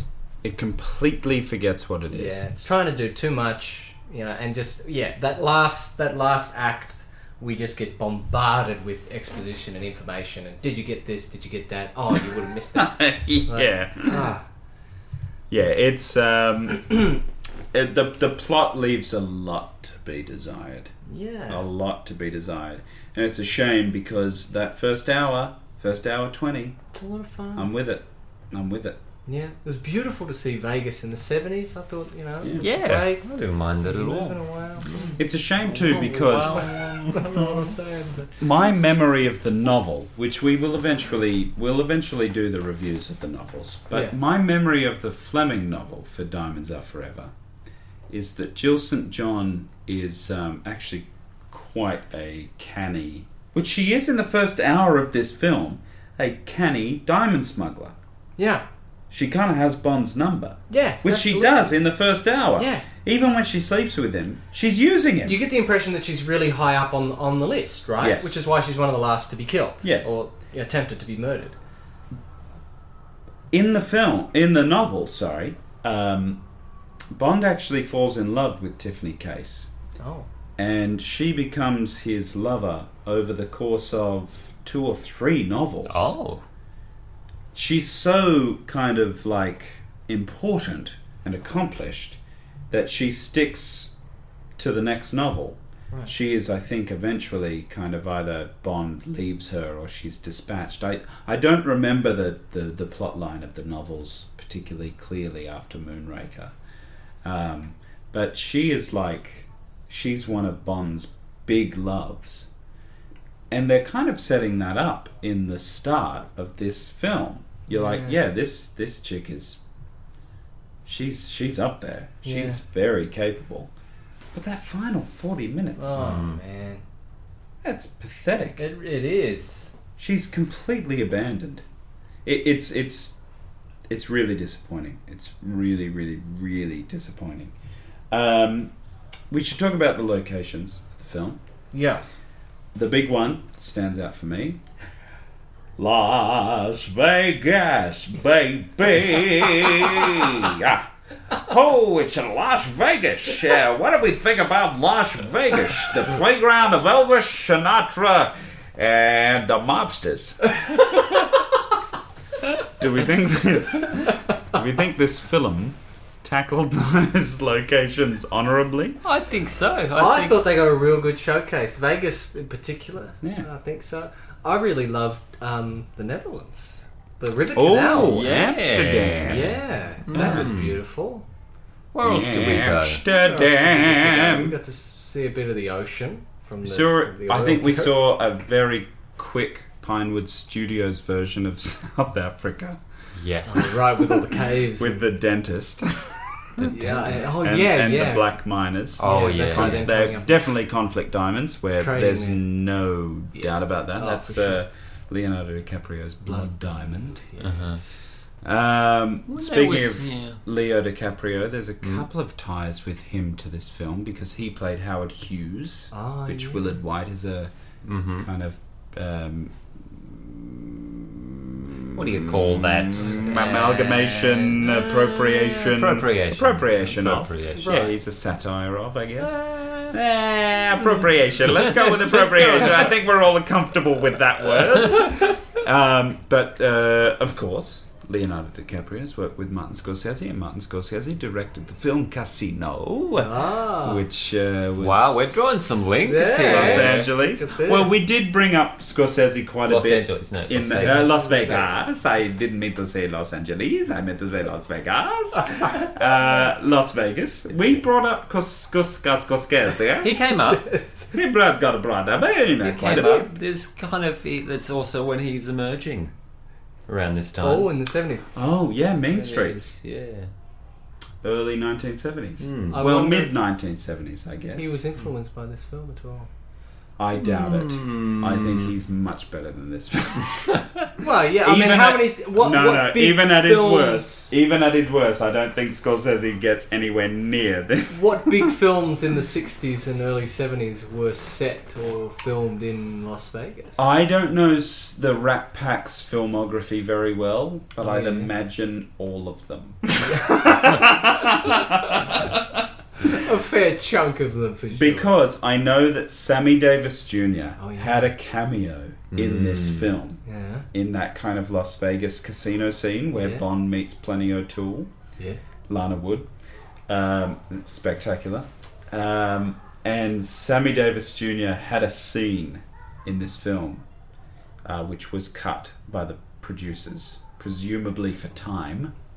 Right. Because- yeah. well, it runs at pretty much bang on two hours. Two hours, yeah, it's pretty much two hours flat. Two hours and eight seconds Something with like the that. credits included. Um, I mean, the Nevada really is the the main location, right? I think so. There was quite a long list of, of acknowledgements in the credits. I noticed. That was the Uh, hotels. thank you to you know you know we were shooting in at And the Pinewood, brands. Holland, um, USA. There was a number of countries. Baja, Maha. Baja, Baja, California, which is presumably where that oil derrick was. Yes, off the west coast of the It states. has to have I been. Oh. suppose. I've watched this film so many times, and I cannot tell you where the fuck that oil derrick is. I don't know. Where where are we meant to be? In the ocean. Doesn't Oh, it's matter. the ocean. It's the ocean. It's the ocean. the ocean. Yeah. The ocean. Ah, Of in the ocean. course. The Danny Ocean. Ah, the Ocean's Eleven. The deep blue From- sea. Yes. Um, okay, look, the plot does not matter. It doesn't make sense. After Mm. an hour and 20, they give up on it, so why should we give a shit? Mm. The plot lets us down. The It plot does, lets us it down. It does. lets this film down. It takes its rating down. it A does. big old. Because I feel like if you were Quite to a track it chunk. in a graph, it's like it's going up, it's going up, it's going up, and then you get to that two thirds, halfway two thirds. There's a couple of little dips, there's a couple of little whoop, whoop, Then and then she all of a knows sudden dives. you get the GFC, Yeah, it- 2008, and your hedge funds, Otherwise known collab- as Bambi and Thumper. Bambi Yeah. and Thumper come Bambi and Thumper, that's when the plane runs out of petrol. on, and down it goes, and never shall it rise again. no, which is a shame because I'm having such a blast up to that Up point. to that point, you really are. I guess we have to talk about gadgets. That's our next thing. Gadgets were a bit lacking. Yeah. They were lacking, but they were also kind of. I would say that this is a redeeming feature of the film. Mm-hmm. The gadgets are just enough for me. I agree. He's got the fake thumbprint, yes. which. How did he know that he needed? Let's not dwell on that because that Mm. pulls apart the plot too much. Mm. It is a bit convenient that he has a um, Ri- Franks, Richard Franks, Rupert Yeah. Franks, whatever his name is. Um, Um, is it Richard Franks? Robert. Robert. Robert Franks? Hang on. Roger. Frank Roberts. No, Franks is his Peter Franks. Peter, Peter Franks. Franks. It's Peter Franks, He's got synthetic uh, Thumbprints. thumbprints. which apparently he got in an instant when he jumped into that car and talked to Moneypenny. He's like, "Yeah, man, I've got his fingerprints. Thanks very much." Yeah, Um, but that aside, because we don't actually have a Q scene. we don't. Not really, we do have no. a couple of scenes with Q, Yes, which is refreshing. yes. Thank God. Um, he is perennially o- old. yes. Like yeah. when he's in that Las Vegas scene, I'm just like, has he been an old man since forever? this whole time he's just always had that wispy white hair, and he's never, changed. ages. Yeah, crazy. I wonder how old he was in the first movie. In Yeah, his first yeah. appearance. I wonder because I can't remember how old he was when he died. He died in 1999, just a couple of weeks after "The World Is Not Enough" was released, which is. a Hmm. I love how he tragedy. kind of gets his own little B scene where he just just randomly left to meander the the rooms of casinos and testing out all of his like electromagnetic gadgets to win on the poker machines. Yes, but why is he there? I don't know. Got a gambling problem. It's That's about it. that's like he's, Because presumably he's there with Tiffany Case, Who Yeah. then gets instantly distracted as soon as she sees a woman with a white cat and goes, Oh, I've got to follow that. Gotta follow that one. Why does she think she have to follow that? She's never been introduced to Blofeld with a white cat. Yeah. The only person in the film who knows Blofeld to have a white cat at that point Yeah, is it's Bond. Bond. And Bond doesn't see her again after that. Yeah. So why does she see a woman with a white cat and go, "Oh, that's Blofeld"? Because we've seen Blofeld with Oh, a of white cat, so it course. doesn't matter. of course, this is around the time that we get introduced to drag Blofeld Uh. Oh and Bambi and Thumper. Before we get to Before we distract- get into that, with I will say drag Blofeld. one gadget that I really do like Go for it. It's probably is the mine. piton. Yes. The Yes. piton gun. It's great. Fantastic. Come and the on. way that it's incorporated, that he has pitons kind of like stashed underneath his belt, Yeah. that he has the one to be anchor point A, anchor point B, and that the third one is a s- kind of superfluous anchor point if he needs it as a Mm-hmm. backup, which he uses to dispatch The fake clone Blofeld, Blofeld. or Yes. Clofeld, as I like to call him. Clonefeld. Bow, better. bow, bow, bow, bow, bow, bow, bow, bow, bow. Any other gadgets? Any other standout Uh-uh. Uh, gadgets? Is there anything with a watch in this film? No, he's definitely wearing a watch. But He is.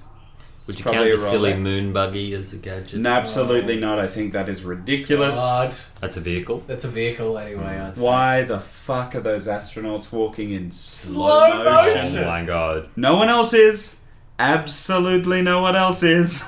What even is that scene? Is it a part of a It doesn't casino make sense. exhibit? Well, it Are doesn't they make faking the moon landing? No, because at What that are they point, they are doing? not at the casino. They're at WW Tektronics, which is a lab. So are they trying to establish that Blofeld faked the moon landing? Or are they insinuating that these are trials for the moon that this space program's eventually going to land on? There's so many open-ended questions. But why can Bond run through that section? Yeah, we don't have anti-gravity No, chambers. but there- maybe it's something to do with their suits, where they're kind of restrained. Maybe the, the suits themselves kind of have like extra that's weight a in them. stretch. But Ah. that's a stretch, But baby. all of I'm trying this- to make excuses for bad writing. And why does Bond immediately look at that and go, that's clearly a vehicle that would work. It's not a prop. It's actually something that I can drive and gets in it and is like, And he bursts through a wall. And he bursts How through did a Ah. he wall. know that, that he Little would Nelly. get through that Little wall? Nelly. That's why. That's why we got our stupid moon buggy because of stupid little Nelly. How dare you? Oh, I love Little my Nelly. I know you have a problem with Little Nelly, and I want to buy this. We're going to have this out right now. Little, little, Little don't Nelly blame little is Nelly. nowhere near this buggy. Don't blame How little Nelly dare for the you, shitty sir. outfit that he wore. How anytime, dare you, sir? anytime that we've got to force Bond into some stupid little vehicle for the sake of the audience, just so they can see him driving around in it. It's like, come on, mate. There's a quicker way from A to B. Little Nelly counts. It Any doesn't old feed attack in- chopper would have done. It doesn't feed into your very important Not tenet any of Bond. attack chopper would have done it. Because it evaded the radar. It's a stealth Oh, for those 12 seconds before it entered the radar's field of view. stupid, stupid shit. Because you need a capable Bond. I need a, and a capable, capable bond, that gets into He a doesn't- moon buggy that's that not a goes capable five Bond. kilometers an hour. You idiot. Is not capable. Dumbass. That's- this is a tastemaker movie. We said Diamonds is going to be a tastemaker.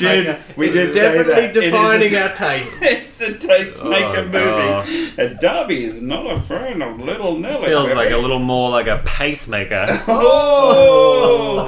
And this baby's stopped. She's flatlighted. Well, I, th- I think that's it for gadgets. I can't think of another gadget in the film. Neither can I really. Is there another one?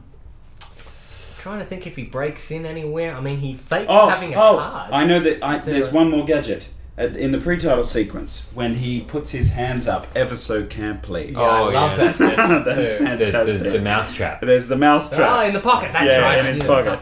I think that's the only other so- gadget. Yeah. It's a pretty shit gadget. What about the, uh, the like you have to, you really have to count on someone putting their hands in. Yeah, your yeah, you don't and jacket. you not doing it Yeah, yourself. exactly. Where did I leave Well, you that gotta- card? Ah, my phone! you know, honourable mention to the uh, to the to the control panel for the cremation machine. Yeah. It was gadgety. It was gadgety. It had had, buttons like, and lights. music. That's a Had- bad guy gadget, though. Do we count Yeah. those? Oh. Oh, yeah, all right, I'll count that. Do we give that gadget of the week? I, Uh, it's a control board, so you know. It's a no, good gadget. no, the piton gun gets The piton gun. Yeah, It's it's a a bit pitonga. yeah. Gadget, gadget Gadget of the week. week goes to pitonga. That's the one that we give it to. It's the pitonga. Look, I'm not taking this podcast seriously because it's diamonds in forever. they didn't give a shit about us. Why should we give a shit about Oh, No, them? he gets like this, Ah. folks. He, gets, like this. when he gets sometimes. disrespected, Oh. he gets Yeah, like this. it's- I'm sorry that I drink. Mummy needs a little sweet relief. No one mentioned the drink. We mentioned you being disrespected by the screenwriter. That's right. No one mentioned the drink, but you know what you should mention? What's that? The stunts. Yes. Oh. Did you have a standout stunt? Because I've got a fucking standout stunt. What's your standout? I'll tell you what the standout stunt for me is, and Skyfall and Spectre owe a lot to this stunt. yeah. When Bond steps out of his um, presidential suite in the Willard White Hotel, Mm-hmm. Can't and he remember. walks out uh, through the window. He walks along the outside of the Ah. Willard White Hotel, and he steps on top of the elevator. The start of that, Spectre owes a lot to. Mm. And then, as he steps on top of that elevator, and we see the elevator rise outside of Willard White's hotel to the very top floor. That's Skyfall, baby. Skyfall. well, in Skyfall, when he is chasing uh, Patrice, Oh yeah, on top of the yeah. and he runs up and he kind of jumps and he grabs the bottom of the uh, the elevator and That's he's right. holding onto the very bottom rail of it and Yeah. his arm kind of gives out then he climbs up and then there's that amazing fucking fight scene where he's in the neon kind of reflections Hmm. right. Hmm. of um, oh, Roger Deakins, my god. Um, there's a l- there's a shot in Diamonds Are Forever as the uh, elevator drops down. Bond is hanging onto the rail again, and then he does the Yes. piton gun. Yes. That's my favorite stunt. That entire sequence is my favorite stunt. From Sean Connery stepping on that elevator, and it really does. I've watched this a couple of times on Blu ray. I think that is Sean Connery on top of that elevator. Yeah, for Oh, sure. wait, yeah. Mm-hmm. Yeah. Fact check that, Jake, but I think that is Sean Connery. There's only one shot where it doesn't look like Connery. It looks like a man with a bit too much hair. Mm. But Mm-hmm. the other shots looks like Connery on top. That was the chair. I saw you boys make a noise. I didn't fart. that was the chair. My tummy made a little bit of a hungry noise. Oh, it was your tummy. It was. Oh. I'm very used to it being me being accused of being the farter. Mostly because you are. Well, yeah, I'll take that. I'm the farter of the Trebon podcast. I'll tell you my favourite stunt. Go on. Oh, Go, tell us your favourite stunt. Go on. All right. I want to give a hats off to the driving team for the parking lot police chase. Really? Oh yeah, yeah. I thought yeah. that was really cleverly done with e- you know everyone getting cut off and going backwards and people coming out of car parks and head-on collisions. You know the two cop cars that go bang head-on. and Yep. The jumps. They go the- what? There's two cop cars that go bang They head-on. go bang. They Right. go bang head-on. Um, Gotcha. Trying and, and then the red the red Pontiac jumping over to, you know le- uses the Over. trailer. All right. Trailer. Is it a Pontiac or is it a Dodge? Well, this is going to have to be a fact check. I, think, it's a Dodge. Well, I think it's don't know whether Pontiac. It is. If it's going to be a Dodge, it's either going to be a Charger or a Challenger, and I just don't think the lights on the on the front of the car look like a Dodge to me. I think Really? the symbol is a Pontiac. I think it's I Pontiac. can't see Bond in a Pontiac. I have a feeling '71 Pontiac was a hell of a lot bigger than it is today. See, I think that's the era of the Dodge. You're in America, you're in Las Vegas, it's red. I mean, Dukes That of, Dukes is of Hazard. Dodge. It's Dukes Dodge of for Hazard me. is a Dodge Charger. The General Lee in Dukes of Hazard is, is, a, is an orange Dodge Charger. You, you've got Smokey and the Bandit films, you know, that are quite popular When around do now. they come That's out? a Pontiac. Because thereafter, funnily enough, those Dukes of Hazards films Yeah. or television series, whatever it is, They came out after Live and Let Die. Well, you can see. The So we were reference. kind of going, oh, is that Boss Hog? Yeah, Is, yeah, um, yeah. What's his name? What do we call him? WC Penny. W.C. Fields. WC Fields, JC Penny. J.C. Penny, uh, Sheriff J.W. Pepper. There we go. Um, he is actually a precursor to the Dukes of to Hazzard. the Dukes of Hazzard. Really, and the, and the precursor to Smokey and the Bandit, which uh, you know, there's a big Well, character in maybe not the Smokey sheriff and the in Bandit. Smokey and the Bandit is very, and he's got Junior, his bumbling fool son of a deputy. I'm gonna look this up. I, I don't know when the first Smokey and the Bandit was. I do I know say 67. you're gonna say Ooh. No, 67. Sally Field and Sally Burt Field Reynolds. and Burt Reynolds. I I don't know. I No, think I'm Smokey wrong. and the With Bandit this is collar, later. I think it's definitely Seventies, seventies. The seventies. trucker cap, Sandman's trucker cap. Oh, have a guess. Have a guess. Say it. Say a year in the 70s. In the seventies, I'm Yeah. going to say seventy-three. 73. I'm going to say 73. 73 is the year that Live and Let Die came out. So you're both wrong. It was 77. Oh. So Oh, it's in my Live and head Let too. Die. Live and Let Die with Sheriff J.W. Pepper. Invented I think it might have invented Smoking Boss the- Hogg. Smokey and the Bandit. of the Dukes of Hazzard. He's got a lot to answer for. He does, but I think they do it much better in Smokey and the Bandit. Sheriff J.W. Pepper is uh, not good. Yeah. Not good. Don't want to see it in my Bond films. Thank you very much. But I mean, Live and Let Die is the next film after this. Mhm.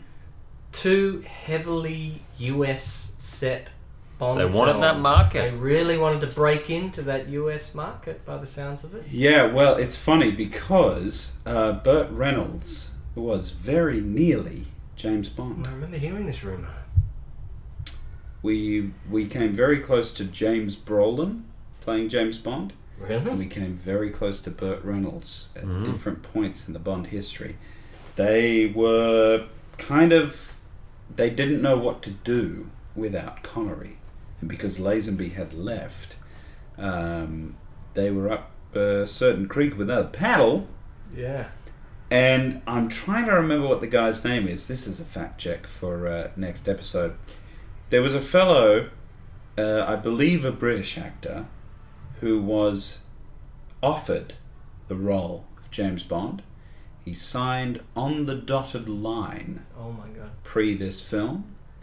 And then they realized that if they gave Connery a million dollars, they could get him to do this film. And so they paid this other actor out completely out of his contract. And I'm trying to remember, I might be mixing people up, but fuck it, I'm drunk enough. and it's what makes fact check interesting Yes, for sober Brandon. because Brandon can't remember what he asked.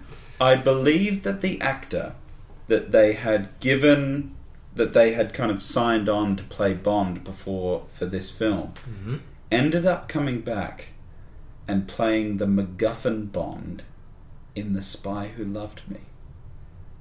Oh. Oh, right. There's an actor in The Spy Who Loved Me in the just after the pre-title sequence, I think, who is like the MacGuffin Bond. Right. Um, and I think it's the same actor. I could be drunk enough that I'm mixing two different actors up, baby. but let's make fact check Let's interesting. check All that right. fact. All right, keep me So, busy. Jake, in the Yes. future, Yep. uh, prove me wrong. prove me wrong. Uh, do you have a stunt that stands out, Darby? I've got to say, I'm enjoying deconstructing this film way more than I did watching it. I think my the most impressive stunt for me was probably that the car sequence that you mentioned, Jake. In the car park, Yeah, that was fun.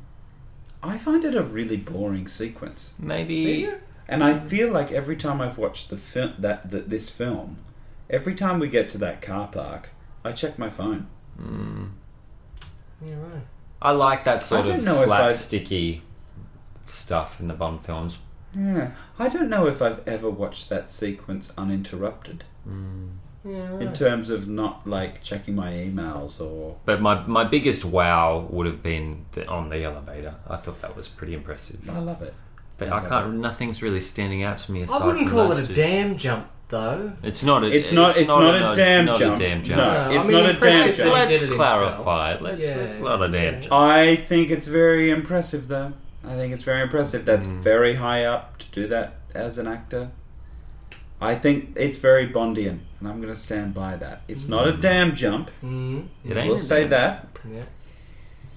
I also don't believe I ever said it was a damn jump. I think those words were put in my mouth. Oh. it was coerced. I want revision here. Fact check. Fact check. Uh, but I think it's a damn It's impressive, impressive. stunt, and I would say it's the most impressive stunt of this film. You're probably right. I, I was also a little one of bit my underwhelmed favourites. by the by the amount of stunts. I, I will say that the elevator fight is The elevator is a fight. real That's, that a, is that's a brilliant. real honorable mention. That, That was is the, yeah. the stunt coordination of that sequence was very impressive. cool. Yeah. Yeah. that was well covered too. Yeah. I love, I love that Bond fucks it at the start of that. where Oh, he yeah, goes where to he- check his watch and he breaks the And breaks glass, it. and then it looks like he's about to punch, and so he's like, "Oh fuck, I wasn't gonna fucking do this yet." Yeah, Yeah, yeah. And And now it's he's on. forced into a fight, and the guy is every bit as capable as Bond, and it, and at one point looks like he's got Bond's number. Mm. Yeah, with the concrete floor. Ooh, Oh, it's coming for him, Ooh, it's baby. coming Ooh, for him. Yeah, and then the shard of glass is Yeah, on that yeah. too, and that Right. coming out of the out of the Brilliant. door of the elevator. and Yes, coming yeah, back in, very kind of a lot of straight depth to, to, that. Mm. camera and yeah, really dynamic camera work. Yeah, actually, that's that's. I'm gonna I'm gonna be That's uh, a a stunt. Mm. hypocrite and say uh, that's my stunt. yeah, Mm. yeah. Oh, you can have it. I'll give it to you. Thank you. Thank you. No, Thank uh, you. no, You're no, welcome. Thank you. No, thank welcome. you. No, you're thank welcome. You. Thank you. No, we are welcome. You're welcome. Uh, vehicles. I mean, Ooh, that Pontiac Dodge. It can't yeah, be both. Pontiac, the Pontiac Dodge Ford Holden. I wanted. I think. that's the car for You, me. what do you think it is? You think it's a Pontiac? 100% it's It's a Pontiac. Ah, Dodge. I think it's a A Dodge. hundred percent. I can't 100%. see. I can't see You. Bond Pontiac driving one. anything but a Dodge in that era. Hmm. Particularly given the, the nature of the scene, I think he's dodging. I don't know that left logo. That's a and Pontiac. right. The Dodge logo is the word Dodge. Well, let's look that up. Well, there's also the ram, the ram's head as well. So I'm looking up Dodge logo, ladies and gentlemen, on, on the old Google, which is a ram's head. Yeah, or I'm now going to the look up Dodge the word, as Pontiac, I said. the Pontiac logo, Yeah, you which look I at it. believe is the cross. There's a cross. Oh, it is Look the at cross. The old Pontiac logo. It is the cross. No, no, no. That was I it? think you're right. I think I thought it you're was right, more Jake. of like a. I think it's a Pontiac in Diamonds Are Forever. I'm going to Google it right now You because can't that, even wait for fact check. He's just Nah, got to know I, right I've got to know. now. We've got to know 'Cause right he now. knows he's wrong. I am wrong. Oh god, this is tricky. This is really tricky. Okay, where's Pontiac? Pontiac, we're getting a lot of Fords, Mercs, Ramblers. They have what every There's car. a Dodge 330. Yeah, but some people are. Why don't very you go through your obsessed. car collection, Brandon? Because you've got every single Bond car. Jake, Um, do you think I have time to go through all four crates of Bond cars that sit next to me as we record this podcast? That's hundred. right, ladies and gentlemen, I've collected every single car in the James Bond car collection from 2007 to the present day. Is it still going? No, no, no, it finished in 2015 around Spectre, but I collected all of them. Uh, oh, Oh, oh, oh. is that it? Oh, Dodge. It's a. Sh- oh, that's a Chevy. That's not this. That's not the right one. That's not the right one, is it? He doesn't know what he's talking He's different. Shut your goddamn mouth, Jake Spear. oh, Moneypenny, she was gorgeous in this film. about. Let's not get distracted. We're going to get to the Not bottom of enough of this. We're her. going to come back to the MI6 There's regulars. Not enough of Moneypenny. Well, which one is the Ford Mustang? Look, look, look, look, look, look, look, look. now look, he's look. talking about Mustangs. It's not a Mustang. Which folks. car does Bond drive in Diamonds Are Forever? Yes. Let's Google it. Jake, be quiet. Ford Mustang. He, Sean Connery's Bond drives the Mac 1 as he and Tiffany Case evade the hapless police through downtown Las Vegas. Yes. It's a Ford Mustang. It's not a Pontiac, Jake Spear. It's not a Pontiac, Jake. Ah, Jake, you were very wrong, and your hubris has led you down a path of humiliation. so it is a Ford Mustang Mach 1. Mac One in orange, in burnt orange. Ah, I'm very confused because what's the logo on the front? Well, of I that would say car then? red. Yeah, it's definitely red. Yeah, Orange that's the red. car. That's the car. I have that exact car. Well, it's clearly not a Dodge. Fart? I think Darby Dick just farted on the podcast. no, no, I didn't. I'm engaged. we'll cut that out. No, it's a Ford Mustang Mach One, Jake Spear, and you're a you're a dirty devil. Ah. You're a dirty devil, and I want you to say right now that you're a, you're an idiot. No, I'm not. Say an that idiot. you're an idiot. No, You got Call it yourself wrong. a dirty It's devil. not a porn Pontiac. You're a dirty devil. Say it. It's not a porn. Freudian. well, it's clearly not a Dodge. Say that you're a either. dirty devil. No, I will not. You're a dirty Own up devil. to it. No, no, no. Look, No, both I, of us think you should say you're a dirty devil. I- say it right now. I will say that I'm wrong. that you're a dirty devil. say no, it. I'm not a dirty devil. Say it. I'm not moving on. you I'll were make this equal- awkward. equally No, in the I will wrong. make this a five-hour podcast. you're a dirty devil, and the listeners know it. We know it. You just have to say It's it. completely unfounded. We were all wrong. You're a dirty devil. Oh. You you were championing this Pontiac. I was saying looks more like a kind of Mustang. oh, were you? Sorry, I Yeah. think- Oh, and I you were and I saying- was like, oh, it's like a Dodge, Dodge. Mustang. Dodge Mustang. Oh. Yeah. I was But like, you it's were- kind of like a Mac One. I'm a dirty devil and I think it's a Pontiac. Yeah, you're like, ah, So say ah, if it's not a Pontiac, I'm a dirty devil, and I'll say it on the podcast. That's exactly That's what you exactly said. what you I'll said. Ah. play back that clip right now. Oh goodness. Say it. me. You're a dirty devil. Righto, righto. You're both idiots. Just Say let's move on. I'm a Say dirty it. devil. You're a dirty devil. Yes, got him. all right. We got him. We got him, ladies and gentlemen. Mission accomplished. Different franchise. This is Um, James Bond. look, for me, the best vehicle in the film is the moon buggy. No, it's the Mac one. it's it's Oh. It's the, got to be the Mac one, and I It's, don't think it's there's the any Dodge competition. Pontiac uh, Ford Mustang. There's a there's a car in the background of Q's cutaway when he's in his food Yes! branch. It's getting rockets bla- installed It's getting into ro- it. Ah. rockets. Got a nice black matte. Yeah, I want that colour. car. I want that car. Does that come in the next film? Maybe no, it doesn't. It doesn't. I will say I've got a soft spot for the slumbering hearse. Oh yeah. Oh yeah. Oh yeah. Oh yeah. Uh, It's that's got good lines. Yeah, it's got When it's good cruising lines. down the highway Look, into Nevada. I don't I remember did. it I having did any say. lines. I did say uh, while we were watching the film that I do wish that cars still looked like they did Back in the seventies because they look fantastic. Look, I you know My not favourite with car- You, not with you on I, that. one. I, I know you're not. My favorite car is my pop's Ford Cortina, Mm-hmm. which he got in the 1970s. Uh, it was he had it. It was purple. It had kind of like a white roof. That for me is a car because See, I grew yeah. Mm. up with it my entire life, I get I I and he I, was such a car head. I He was respect only the, car head. shape of the American muscle and the strength and the sort of uh, symbol. Hmm. But for me, I think the number one thing with a car is maneuverability. Is you need it to be a little, little slinky thing, you which know? is why I I re- I think separate of the Bond films, Hmm. my idea of a really cool fucking speedster car Hmm. is shaped by Steve McQueen's Bullet. yeah Hmm. okay. You're watching that thing go down those San Francisco hills, Hmm. that amazing chase scene in that film.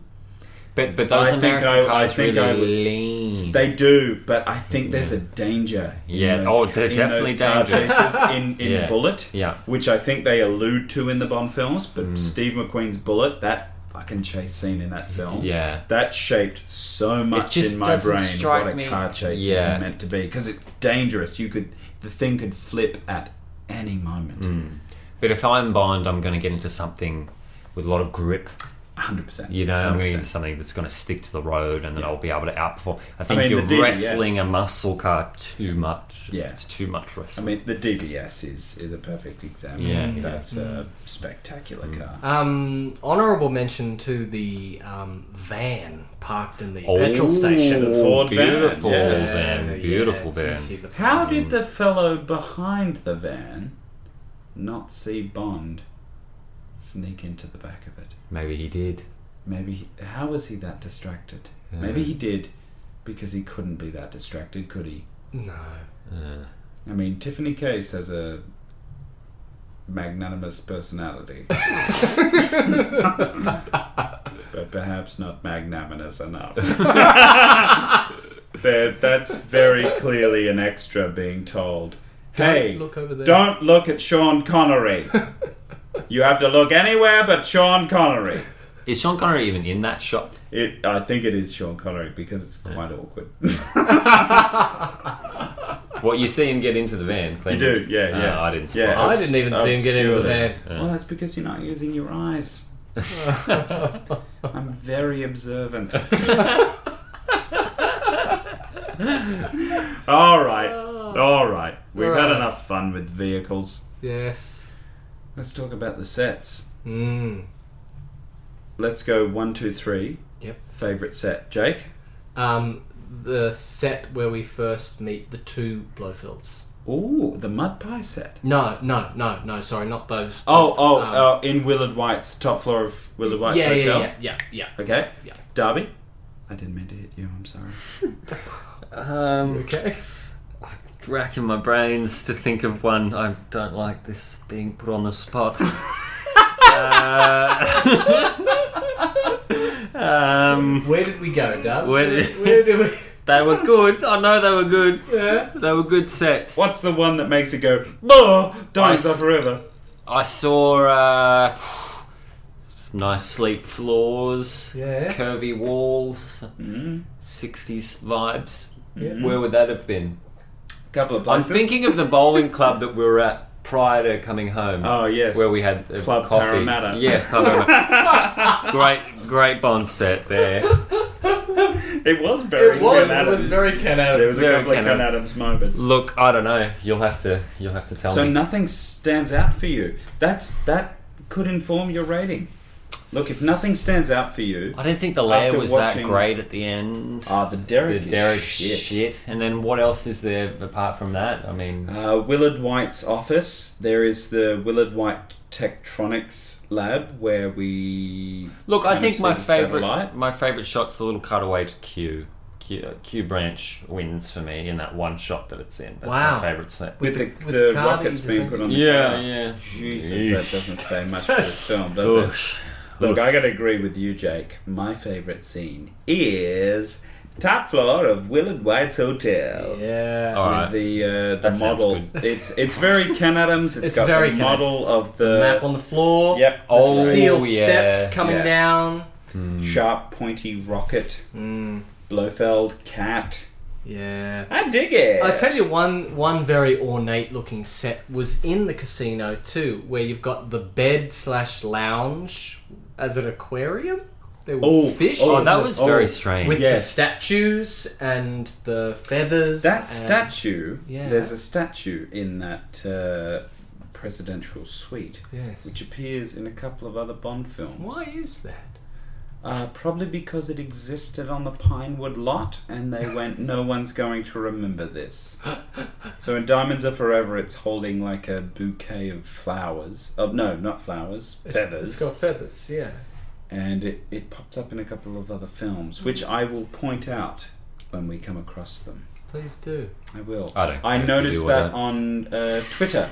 I can't remember who the Twitter user was, but if I do remember, I will credit them eventually. We'll never hear of this again. Yes, I don't know if I remember this. I'm very drunk.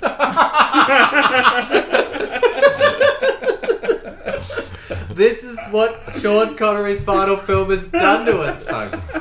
My goodness me. Uh, yeah, no, I'm with you. It's that set. I think it's a killer set. There's not really many others in the It's film there that now. make any impact. Actually, one one thing. I liked her apartment, actually. yeah, I liked her apartment. I it like was the classy. purple curtains at the funeral director's.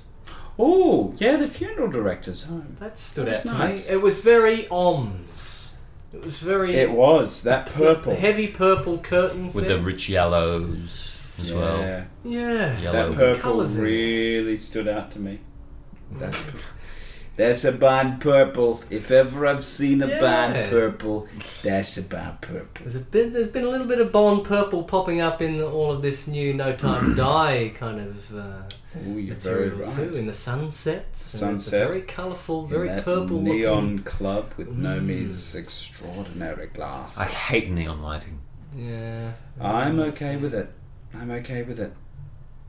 I'm looking forward to it in No Time to Die. I've got to say, I think Kerry Fukunaga, I think he knows. He knows when to bring that neon in, baby. Maybe. Maybe. we'll Maybe. Because see. there's a lot of neon in Blade Runner, and there's a lot of neon in Blade Runner 2049. That neon lighting really works in, in Blade Runner. And I Twenty did- forty nine. It's not in the original. It is in the original. Yeah. Yeah, when, when he's in the um, the food court. Oh yeah. That, well, it's not a food court. It's like an alleyway. But I love that. I love that neon lighting that's through that. Yeah. It, it, it, it's okay for sci-fi. I don't know It's whether okay for- I don't Bond. It, it Oh, is. It is. But that's what I love is that Bond. That I think that scene. We're kind of speculating here, so you'll Mm. yeah. know when the film comes out. But I think that scene where we meet Nomi, we're in a we're in a location where Bond is not comfortable Right. where it's a real unknown for Bond, somewhere in Jamaica or Cuba, where Bond is slightly out of his It's depth. a nightclub for young people. And the fact that she moves so effortlessly and blends so well into that lighting, I think that's a big clue as to the world's move, moved on, Commander Bond. I think it's brilliant. I Uh, just think it'll date. it may do, it may do, but They all do eventually. They all do eventually, don't they? I'm sure Casino Royale has moments. Nah, it doesn't. It's perfect. All right, let's move on. Villains. yeah. There's really only three in the film. Yeah. Let's start with my favourite of the villains, Yeah. Yep. Mr. Wint, Mr. Oh, Kid. well, how great are they? They're brilliant. They're, They're, really underused. good. Underused. They, yeah. Completely they, un- No Underused. solid payoff. so fucking brilliantly established that you're just like, please bring them back. really iconic. Please make them a threat. Yeah. I love them. I love them. First gay, um, first gay characters, Yeah. The, the, uh, male characters in the series. the handhold as they Yeah. walk away. They are so hus- strange. It was husband great. and husband. It's brilliant. Yeah. I think they're absolutely perfect. So expertly deranged. Mm. They are. You watch them, and each interaction, you're just kind of like, you guys are not of this world. They're mad. You are Yeah, they're mad. this strange alien presence, aren't Yeah. they? They kind Yeah. of float And through yet their world. anchored like so Anton Chigurh in No Country. It's that Absolutely. sort of yeah. quality to them. but they're so tightly anchored to each other. Mm. They make sense opposite each other. Yes. If you were to see a scene with one of them separate, Mm. it would not work. But because we see them purely off each, kind of working off each other, it makes perfect sense. Mm. Mm. They're perfect balances. And Villain of the picture for me. Mm, For they're sure. Mm. the villain. Yes, they are. Oh, Although, I gotta say, I gotta say, Say it. you gotta say it. Say it. I love the Blofeld in this movie. I think Look out. Charles Gray just nails it. And it's a terrible film. It's a terrible film for him to be Blofeld in. Mm. He doesn't have a strong enough purpose to be there. He shouldn't be Blofeld. Yeah. It doesn't make any sense for him to be Blofeld. But every single sentence that he speaks, I'm like, yep, Hmm. Yep, you are Blofeld. But you're not given the right script. Yeah. Given the proper script, Oh, Jesus Christ, this guy would have been amazing. would have been terrifying. I'm gonna say, I wonder, I wonder what Honor Majesty's Secret Service would have been like Mm. if he was the Blofeld. Now, now. Because I think that plays into the brainwashing thing a little more. Oh, Um, yeah. It makes a bit more sense. I love Telly Savalas. I will defend him to the cows come home. Yes.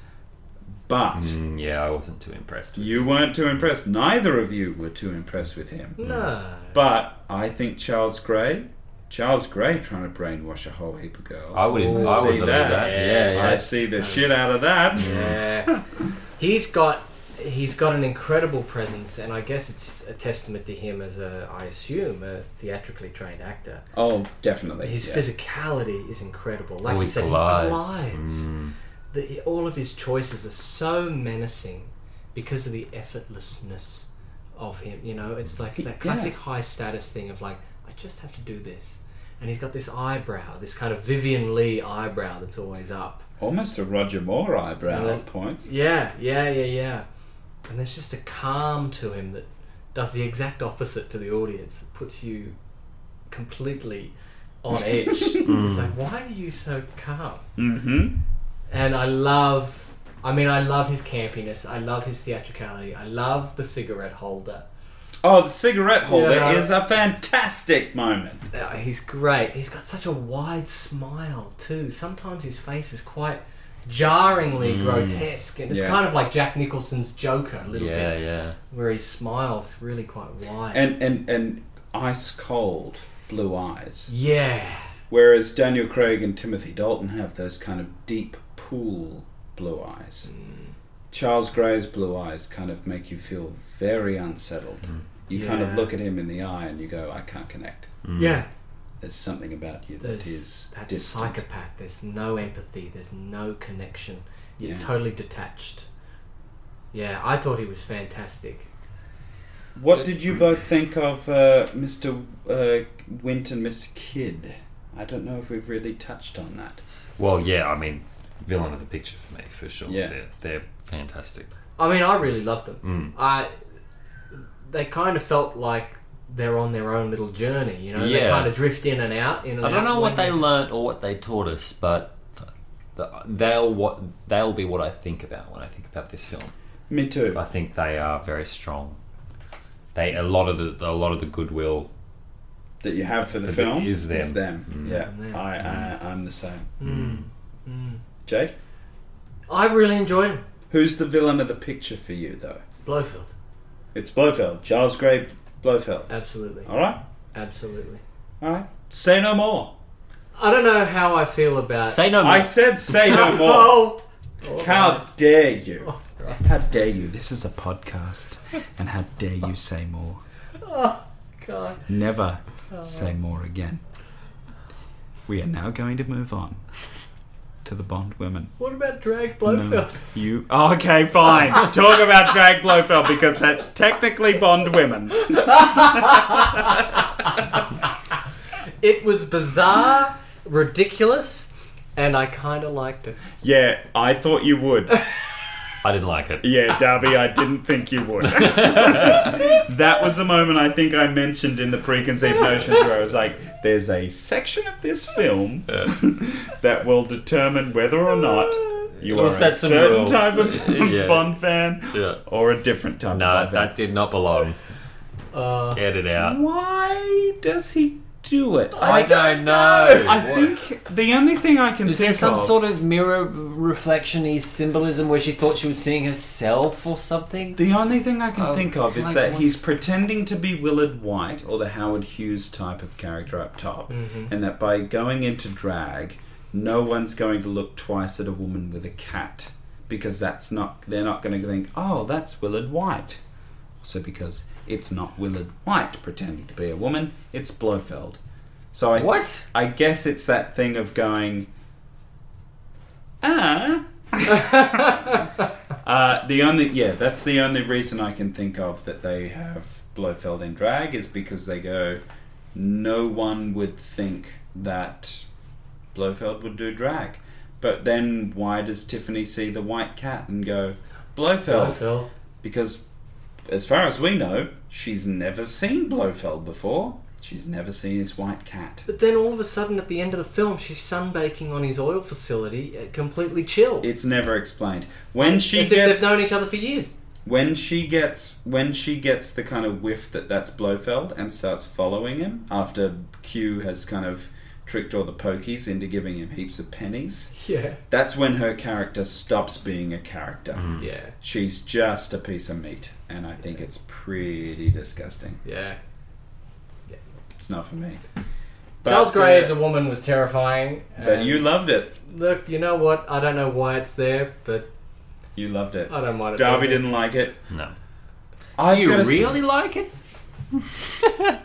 I think he does. I think he does. Look, when it I came up, think you're I a was like, freak. I think you're a dirty, filthy freak. when it popped up on the screen, I was like, "What is going on here?" But I did applaud. Yeah. Uh, look, I'm going to side with you a bit, Jake, Yeah. in that, and I think it's because he's in Rocky Horror Yeah. that I kind of watched that moment and went, yeah, of course. Yeah. Of course, Charles Gray is Charles Gray is in drag. Of course he is. It makes sense. It makes sense. I know where he's going. He's a sweet transvestite. That's right. He's exploring. He's blah blah blah. I I don't have.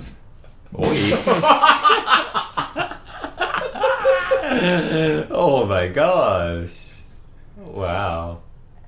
I don't have as much of a problem with it, but uh, I can see why that is a bridge too far for a lot of people, Yeah. especially Darby. Yes. Um, we have to. Um, well, it kind of segues on because we've talked about one of them, the Bond women. yes. Who was your favourite Bond woman of the picture? Darby Deck, Um, uh, Miss Wood.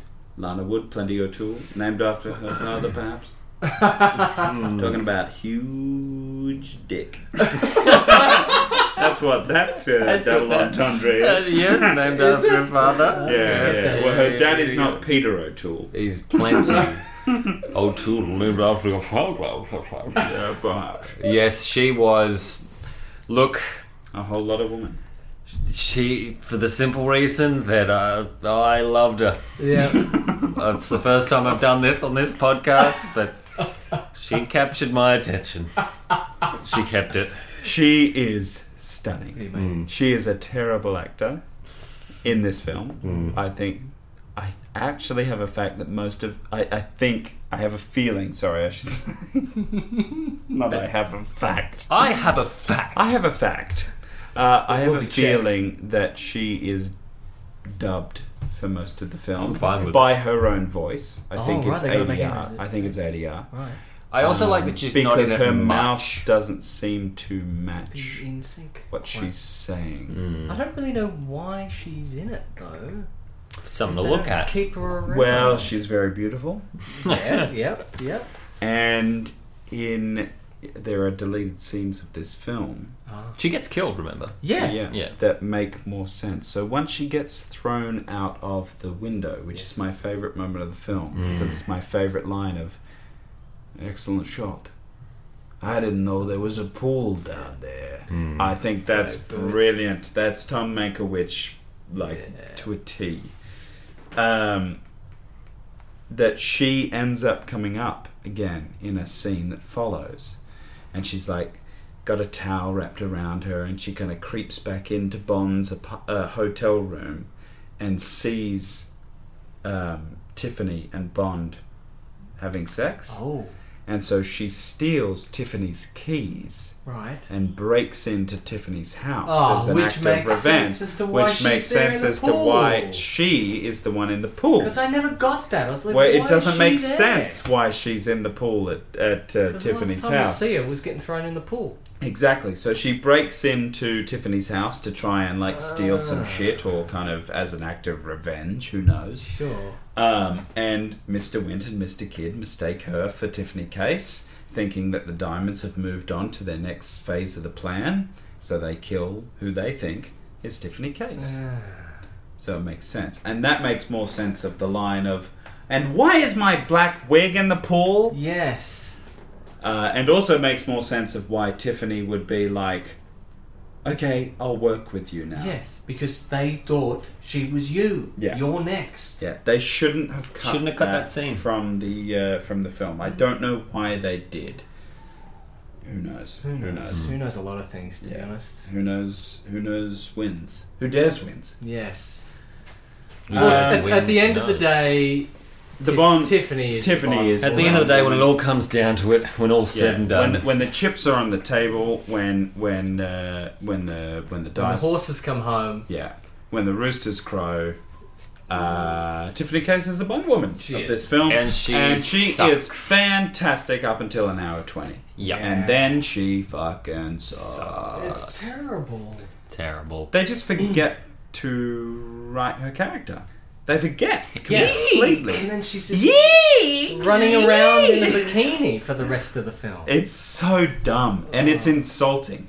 And It the is. worst part of it is that Jill St. John is one of the like surviving Bond girls who is like constantly optimistic and proud and like positive about the Bond franchise. So she's constantly at conventions and interviews being like, I loved being a Bond girl. It was great. It was blah, blah, blah.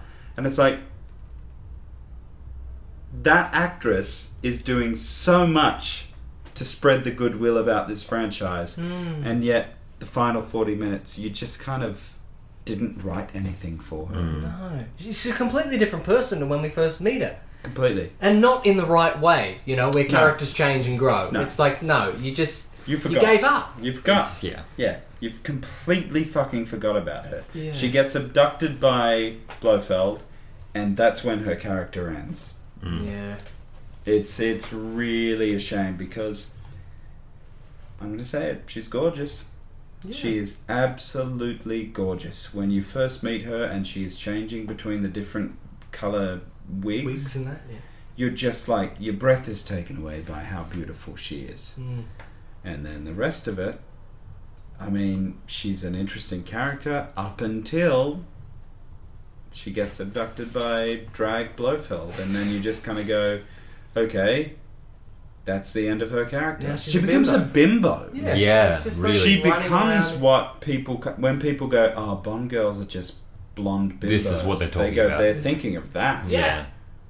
and it's It's a real shame. it's a shame. It's a missed opportunity. Because I think two of the Mayborn films set up that kind of stereotype of the Bond girl, and that is the final 40 minutes of this Mm. and Mary Goodnight in The Man with the Golden Gun. I think they are the two stereotypes of the bimbo Bond girl. Okay. And I don't think it's Tom Mankiewicz's uh, fault. Live and Let Because, Die as well.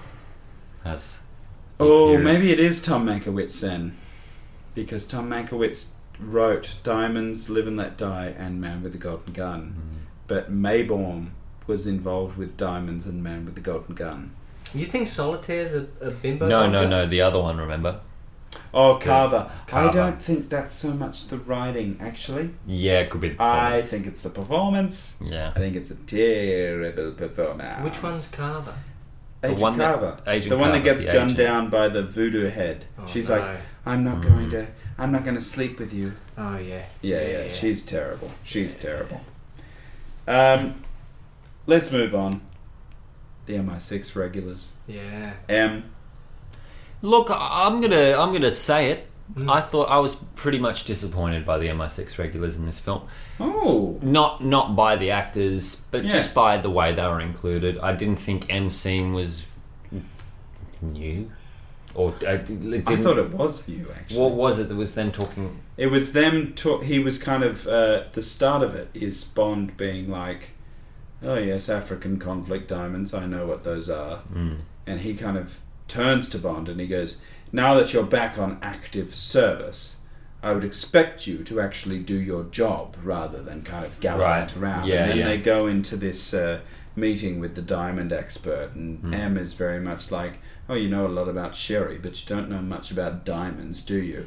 Yeah, Pay that's not a bad attention." scene. Yeah, That that I really loved. Hmm. I quite liked M kind of getting that moment of like, yeah, yeah, yeah. All right, smartass, sit down. Mm. They don't deliver on it fully. It's I will- it's maybe I the will- most distant I felt from Bernard. Oh, okay. It's Yeah. the most distant enough. I felt from all of them. Yeah, th- that's probably mu- the money penny scene didn't really hit me in any way. No. There was no. I'm It's- usually left with the money penny scene going ooh hoo hoo, but this one I was kind of like She's Very kind of thrown in. expensive. She's there working at a checkpoint Yeah. or something, and I, I agree with that. And I then think the, Q- the Q- money penny seed is too dispensary. yeah. And then Q gets a nice little solo moment with the rigging all the machines, and I did enjoy that. He gets two little scenes like that. He does, Yeah. yeah, But I they're did. both on the phone. and they're both a little bit throwaway.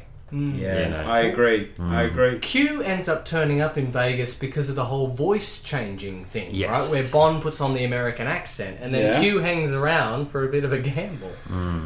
Um, it's You really, could have very easily shipped those gadgets over without him being. Just there. didn't feel very real. no, it felt No. rushed. and It- sort it of like, feels- oh, throw him in there. Throw- Yeah, exactly. it- it that's, feels- that's the impression it gives. yeah. Yeah. It's shoehorned, and Yeah. you just kind Yeah. of go, ah.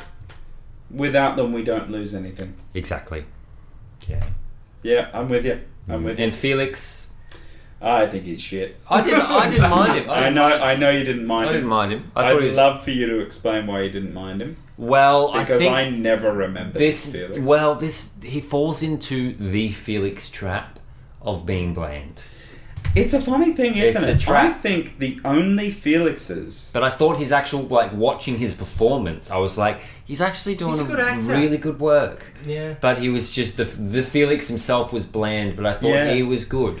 I think I've got to say that Jeffrey Wright is the only actor who has made Felix Leiter feel like an actual character. I thought the first Felix was pretty good. Jack Lord, Yeah, cat glasses. yeah, Cat glasses. yeah. Cat glasses. I No, no, thought he was- I think he's too cool, but it's what he he was what he needed which is to be. not. But but that's not what any of the succeeding No. Felixes are. They haven't. Which No. is what makes me go, well, the his is an outlier and shit. yeah, true. Because the rest of them are, they all feel like just kind of like sad sack homebodies. Yeah. They're all so out of shape and kind of. I don't know. They're like just- classic kind of sweaty American cop. Yeah. Of like rolled up business he's shirt busy, in the back of a he's van. weary. I don't get MI like CIA agent at all from them. I'm just kind of like, Oh, what do you work for the Department of Immigration? Like Eat- Jesus, you're Eat your so- donuts, NYPD. Yeah, Yeah, come on, like, yeah, go back. I mean, I like David Hedison, Yeah. but I think I like David Hedison because he appears twice. Mm. Mm, Well, you get Whereas- to know him a bit. Yeah, whereas Jeffrey Wright's Felix Leiter, from that very first moment where he's like, Felix Leiter, brother from Langley, mm, you're like, oh, Ooh. oh, shit, this guy is fucking awesome. Hmm. And I could watch an entire film where it's just Jeffrey Oh, I Wright. can't wait to playing see him again. Felix Leiter. Yeah. I cannot wait to see him in No Time to Die. It's going to be brilliant. Hmm. Um, yeah, I don't know. The more I think about it, the the less I care about these Felixes. mm. And I Yeah. think I only care about David Hedison because I got to see him twice. Yeah. Yeah. I mean, I'm thinking about the the Felix in the Living Daylights, or shit. Sh- Yeah, not very good. Um, uh, the Felix in Goldfinger, C Cylinder, fine. Uh, the Felix in Doctor No, mm, yeah, Jack Lord, Cat Glasses, okay, fine. Who He's is the one- cool. Oh, I'm thinking of the Living Daylights. And yeah, on then- the boat. Uh, On yeah, the the boat. Blondie, Yeah. Blondie in the Living Daylights. Yeah. And then uh, David Hedison is the one in Live and Let Die. Mm. They're the only Felixes we've seen, aren't they? He is good in Live and Let Die. I like David Hedison, yeah. Yeah. But I wonder if if I'm being influenced by the fact that I I That he see is him Felix. again, yeah. Mm, Yeah. That I'm like, oh, okay, he at least gets two films to establish some form of character. Yeah. Are there any other regulars in this film? think so. No Tanner, is there? No, no Tanner, no um, Minister of Defense, none of that. No. Oh, who's the old mate with the moustache? We're in the office with with M.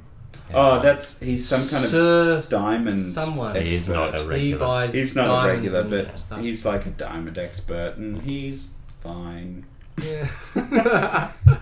I don't remember his name, and I don't care to remember his Sir name. someone.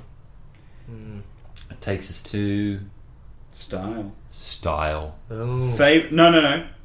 Least favorite. You know what it is. Jake, what is You your know least it. fucking favorite It's the outfit? short shit pink tie. Ah, Yeah. it fucking is. What's It's that about? so- It's Bond. He knows how to do a Unanimous, tie. Unanimous. We're unanimous on that. That is Ah. so shit. yeah. What's the deal with it? And Even when it's- he buttons up the sports coat, it's the not the tie's still fact- sticking out. I must say, it's not the fact that it's a pink tie. No. it's the fact It's the that length. it's so thick And so short. fucking short. It's a chode of a tie. It's a chode like tie. oh, it's so shit. What were they thinking? What? Who- This is Bond. Who was sick on that day of shooting? What are Which the costume standbys person doing? Oh, was fucking sick on that day? yeah. hands down, that is the worst outfit. Yeah. What is your favourite, Darby? Oh, I would say the uh, the, the the mustard slash brown turtleneck under, Oh, the red and uh, Mm. Ah, mustard. Uh, underneath the the, tweeds. the sports Sport tweed coat, sports, yeah. sports coat. That was very nice. Yeah, Mm. They're you not did. very present. It's only in there for one Yeah, scene. you- or something. that did jump out to you. Yeah, I, I like would that. say that's not one that would jump out to me. No. But- what was your favourite? Mine is uh, Bond's uh, the three piece that he wears, the dark navy um, on the uh, on the derrick at the end. It has a ripped shoulder. Oh yeah. Oh yeah, that's uh, that's the Bond that I like. Mr. Spear, what's uh, I what's your second favourite? that, sir. You I like the ripped second it. shoulder. Even It with makes the me ripped think shoulder. of Leonard Cohen, the famous blue raincoat, Oh, Oh. torn at the shoulder. Well, I'm okay with that. I'm okay with it's a evoking nice a bit of Leonard tie. Cohen. It's a great fitted waistcoat. The jacket over the top's very nice. You know what? I didn't even mind the. Um, light grey suit that he wears at the petrol station. well, yeah, that's a pretty good That's one. my second. The the um, the suit he wears in the elevator is very nice. Oh yeah, yeah. He's got the And- carnation that he sniffs. Yes, yeah, the Coronation. coronation. Um, My apologies. I don't even mind the um, the kind of khaki shirt that he wears in the pre-title sequence. When he Ah, first turns really? up, when he strangles the woman. yeah, when he first turned up in that That as says a lot about you. as You like strangulation? no, it's got nothing to do with what he's doing in that outfit. Mm. Okay. I think that he looks good with Ah. Yeah. as a silver don't fox. you? Tell it to Uh. your face. in Yeah. in the righto, whatever. No, you like that. All right. I actually think that's a shit outfit. yeah, I think it's shit. I don't really remember it. No, you wouldn't. Uh, I don't like it. No, Nah, it's Uh, not for me. Yeah, okay. But Darby, oh, what do you think about this film technically? It's Guy Hamilton, who you loved when you saw Live and Let Die. I still love the filmmaker in terms of his control over camera. He's very, very, very playful. Very playful. yeah, he is. oh, He's- yeah. Uh, I love it. I, and I think I've mentioned now every time I've seen a Guy Hamilton film how much this guy seems to have influenced Edgar Wright. I would like to find out if that's fact check, Mm, please. okay. If Edgar's ever mentioned that. Hmm. Um, yeah, I a lot think of. Edgar's favourite Bond film is um, Spy Who Loved Me, actually, oh, yeah. which is Lewis Gilbert. Lewis Gilbert, there you go. Um, yeah, I mean, narratively, shits me to tears. and that's a big technical component, is the structure of the screenplay. It is. but the, the the individual you know the, the scenes the playfulness the attention it's all there but unfortunately it doesn't like add up to a good overall picture in my mind Yeah, mm. Fair enough. thanks to the script thanks to fair. the structure yeah. yeah Hmm. mm. s- music what do you think of music score I love John Barry. you love your john I Yeah. love John Barry. I think he does wonderfully well. I think the Mr. Wint and Mr. Kid theme Yes. that pops up throughout the film, every time it jumps up, I'm like, Oh, here they come. yes, Here they come. yes, please Yeah. keep playing that. I love the economy of his of his of his composition because Me too. you know these characters have themes, Yeah. and they keep getting layered into the story, even so subtly too. And it's very faint underscore, as if it's coming from from a, a, a wireless somewhere or another level above or below where the scene's taking place, and you can hear the scene, the, the, the theme of these characters playing underneath the scene. And I, I adore the way that he incorporates the theme of the film, that wonderful um, Diamonds Are Forever melody. Yes. I, I adore the way that he brings that in and the numerous ways in which he does. I mean, that theme pops up so many times throughout the film, and each time it does, it sounds completely different. Yeah, Mm. Mm. It's just spectacular. yeah. It's not I- necessarily kind of hitting the same note. In, in, in, you know, No, no, no. But it, it, it it's it's enough to tie the You're film like, here it together goes again. thematically. Here it comes again. It's like we're not getting any of that. No, we're not. We're getting that thing of like it's tying the film together thematically, Yeah. and it's a beautiful piece of music. Yeah. I love Diamonds Are Forever. I think it's my favorite. I think it's my favorite Shirley Bassey uh, title thing. Gee, she's got You some did pipes. say that at the- at the top. I think I did. Yeah, Mm. She's an amazing That's- vocalist. That's my favorite. It Incredible. beats Goldfinger for me. I would listen to this over Goldfinger any day of the week. Okay. Wow. Any day of the week. Well, gentlemen. Mm, we've come. We've come to the pointy end of the review. Ooh. What do you think of this film, Diamonds Are Forever, Jake Spear? Oh, Gonna get it's up- you. Look at Give us a little summary. Yeah, give us a little taste. Give us a little preview of the remix. All right, let me tell you how it is. Um, Let me lay it down for you. We're gonna lay this down for Let you. me lay See down a beat. how this fits. Um, I think it starts off really strong. I Mm-hmm. was very excited for the most for, for the most part of this film. I thought it was moving on a really nice track. I thought, it was- boy. I thought it was a good like I thought Connery was in the groove. You know, he's given us a, a really solid performance. I loved you know seeing him age and kind of get comfy and easy free, and you know he's, he's feeling it.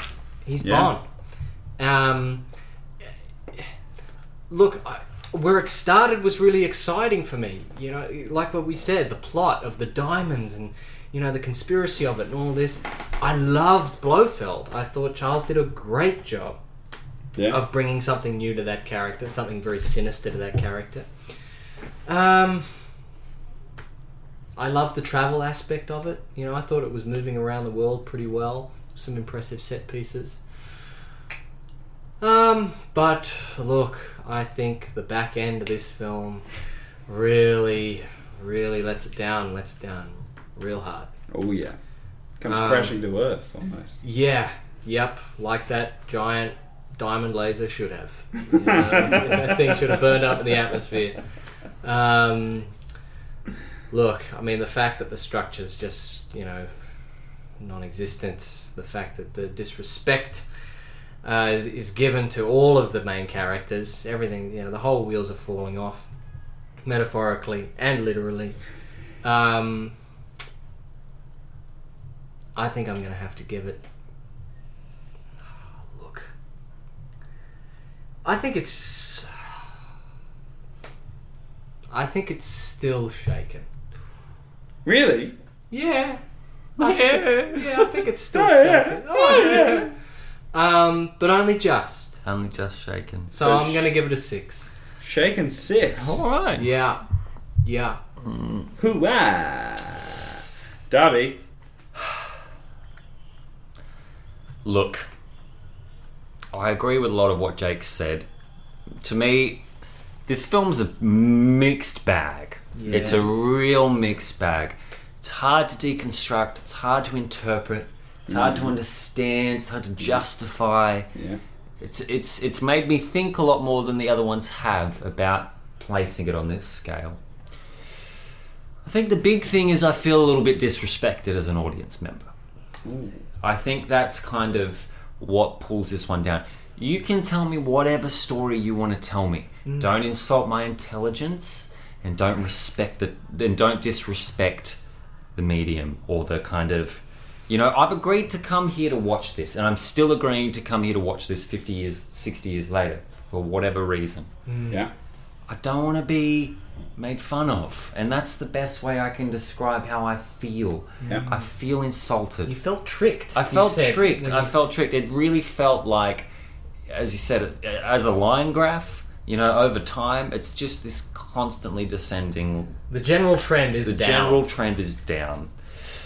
I think there's a lot of positive about this film, but ultimately, ultimately, it's stirred, and it's not just stirred for me. Oh. It's it's more stirred than it is shaken. Oh, S- no- so for that reason, it's a stirred forward. Well, stirred four. Yeah, Wow. Mm. Gee, okay.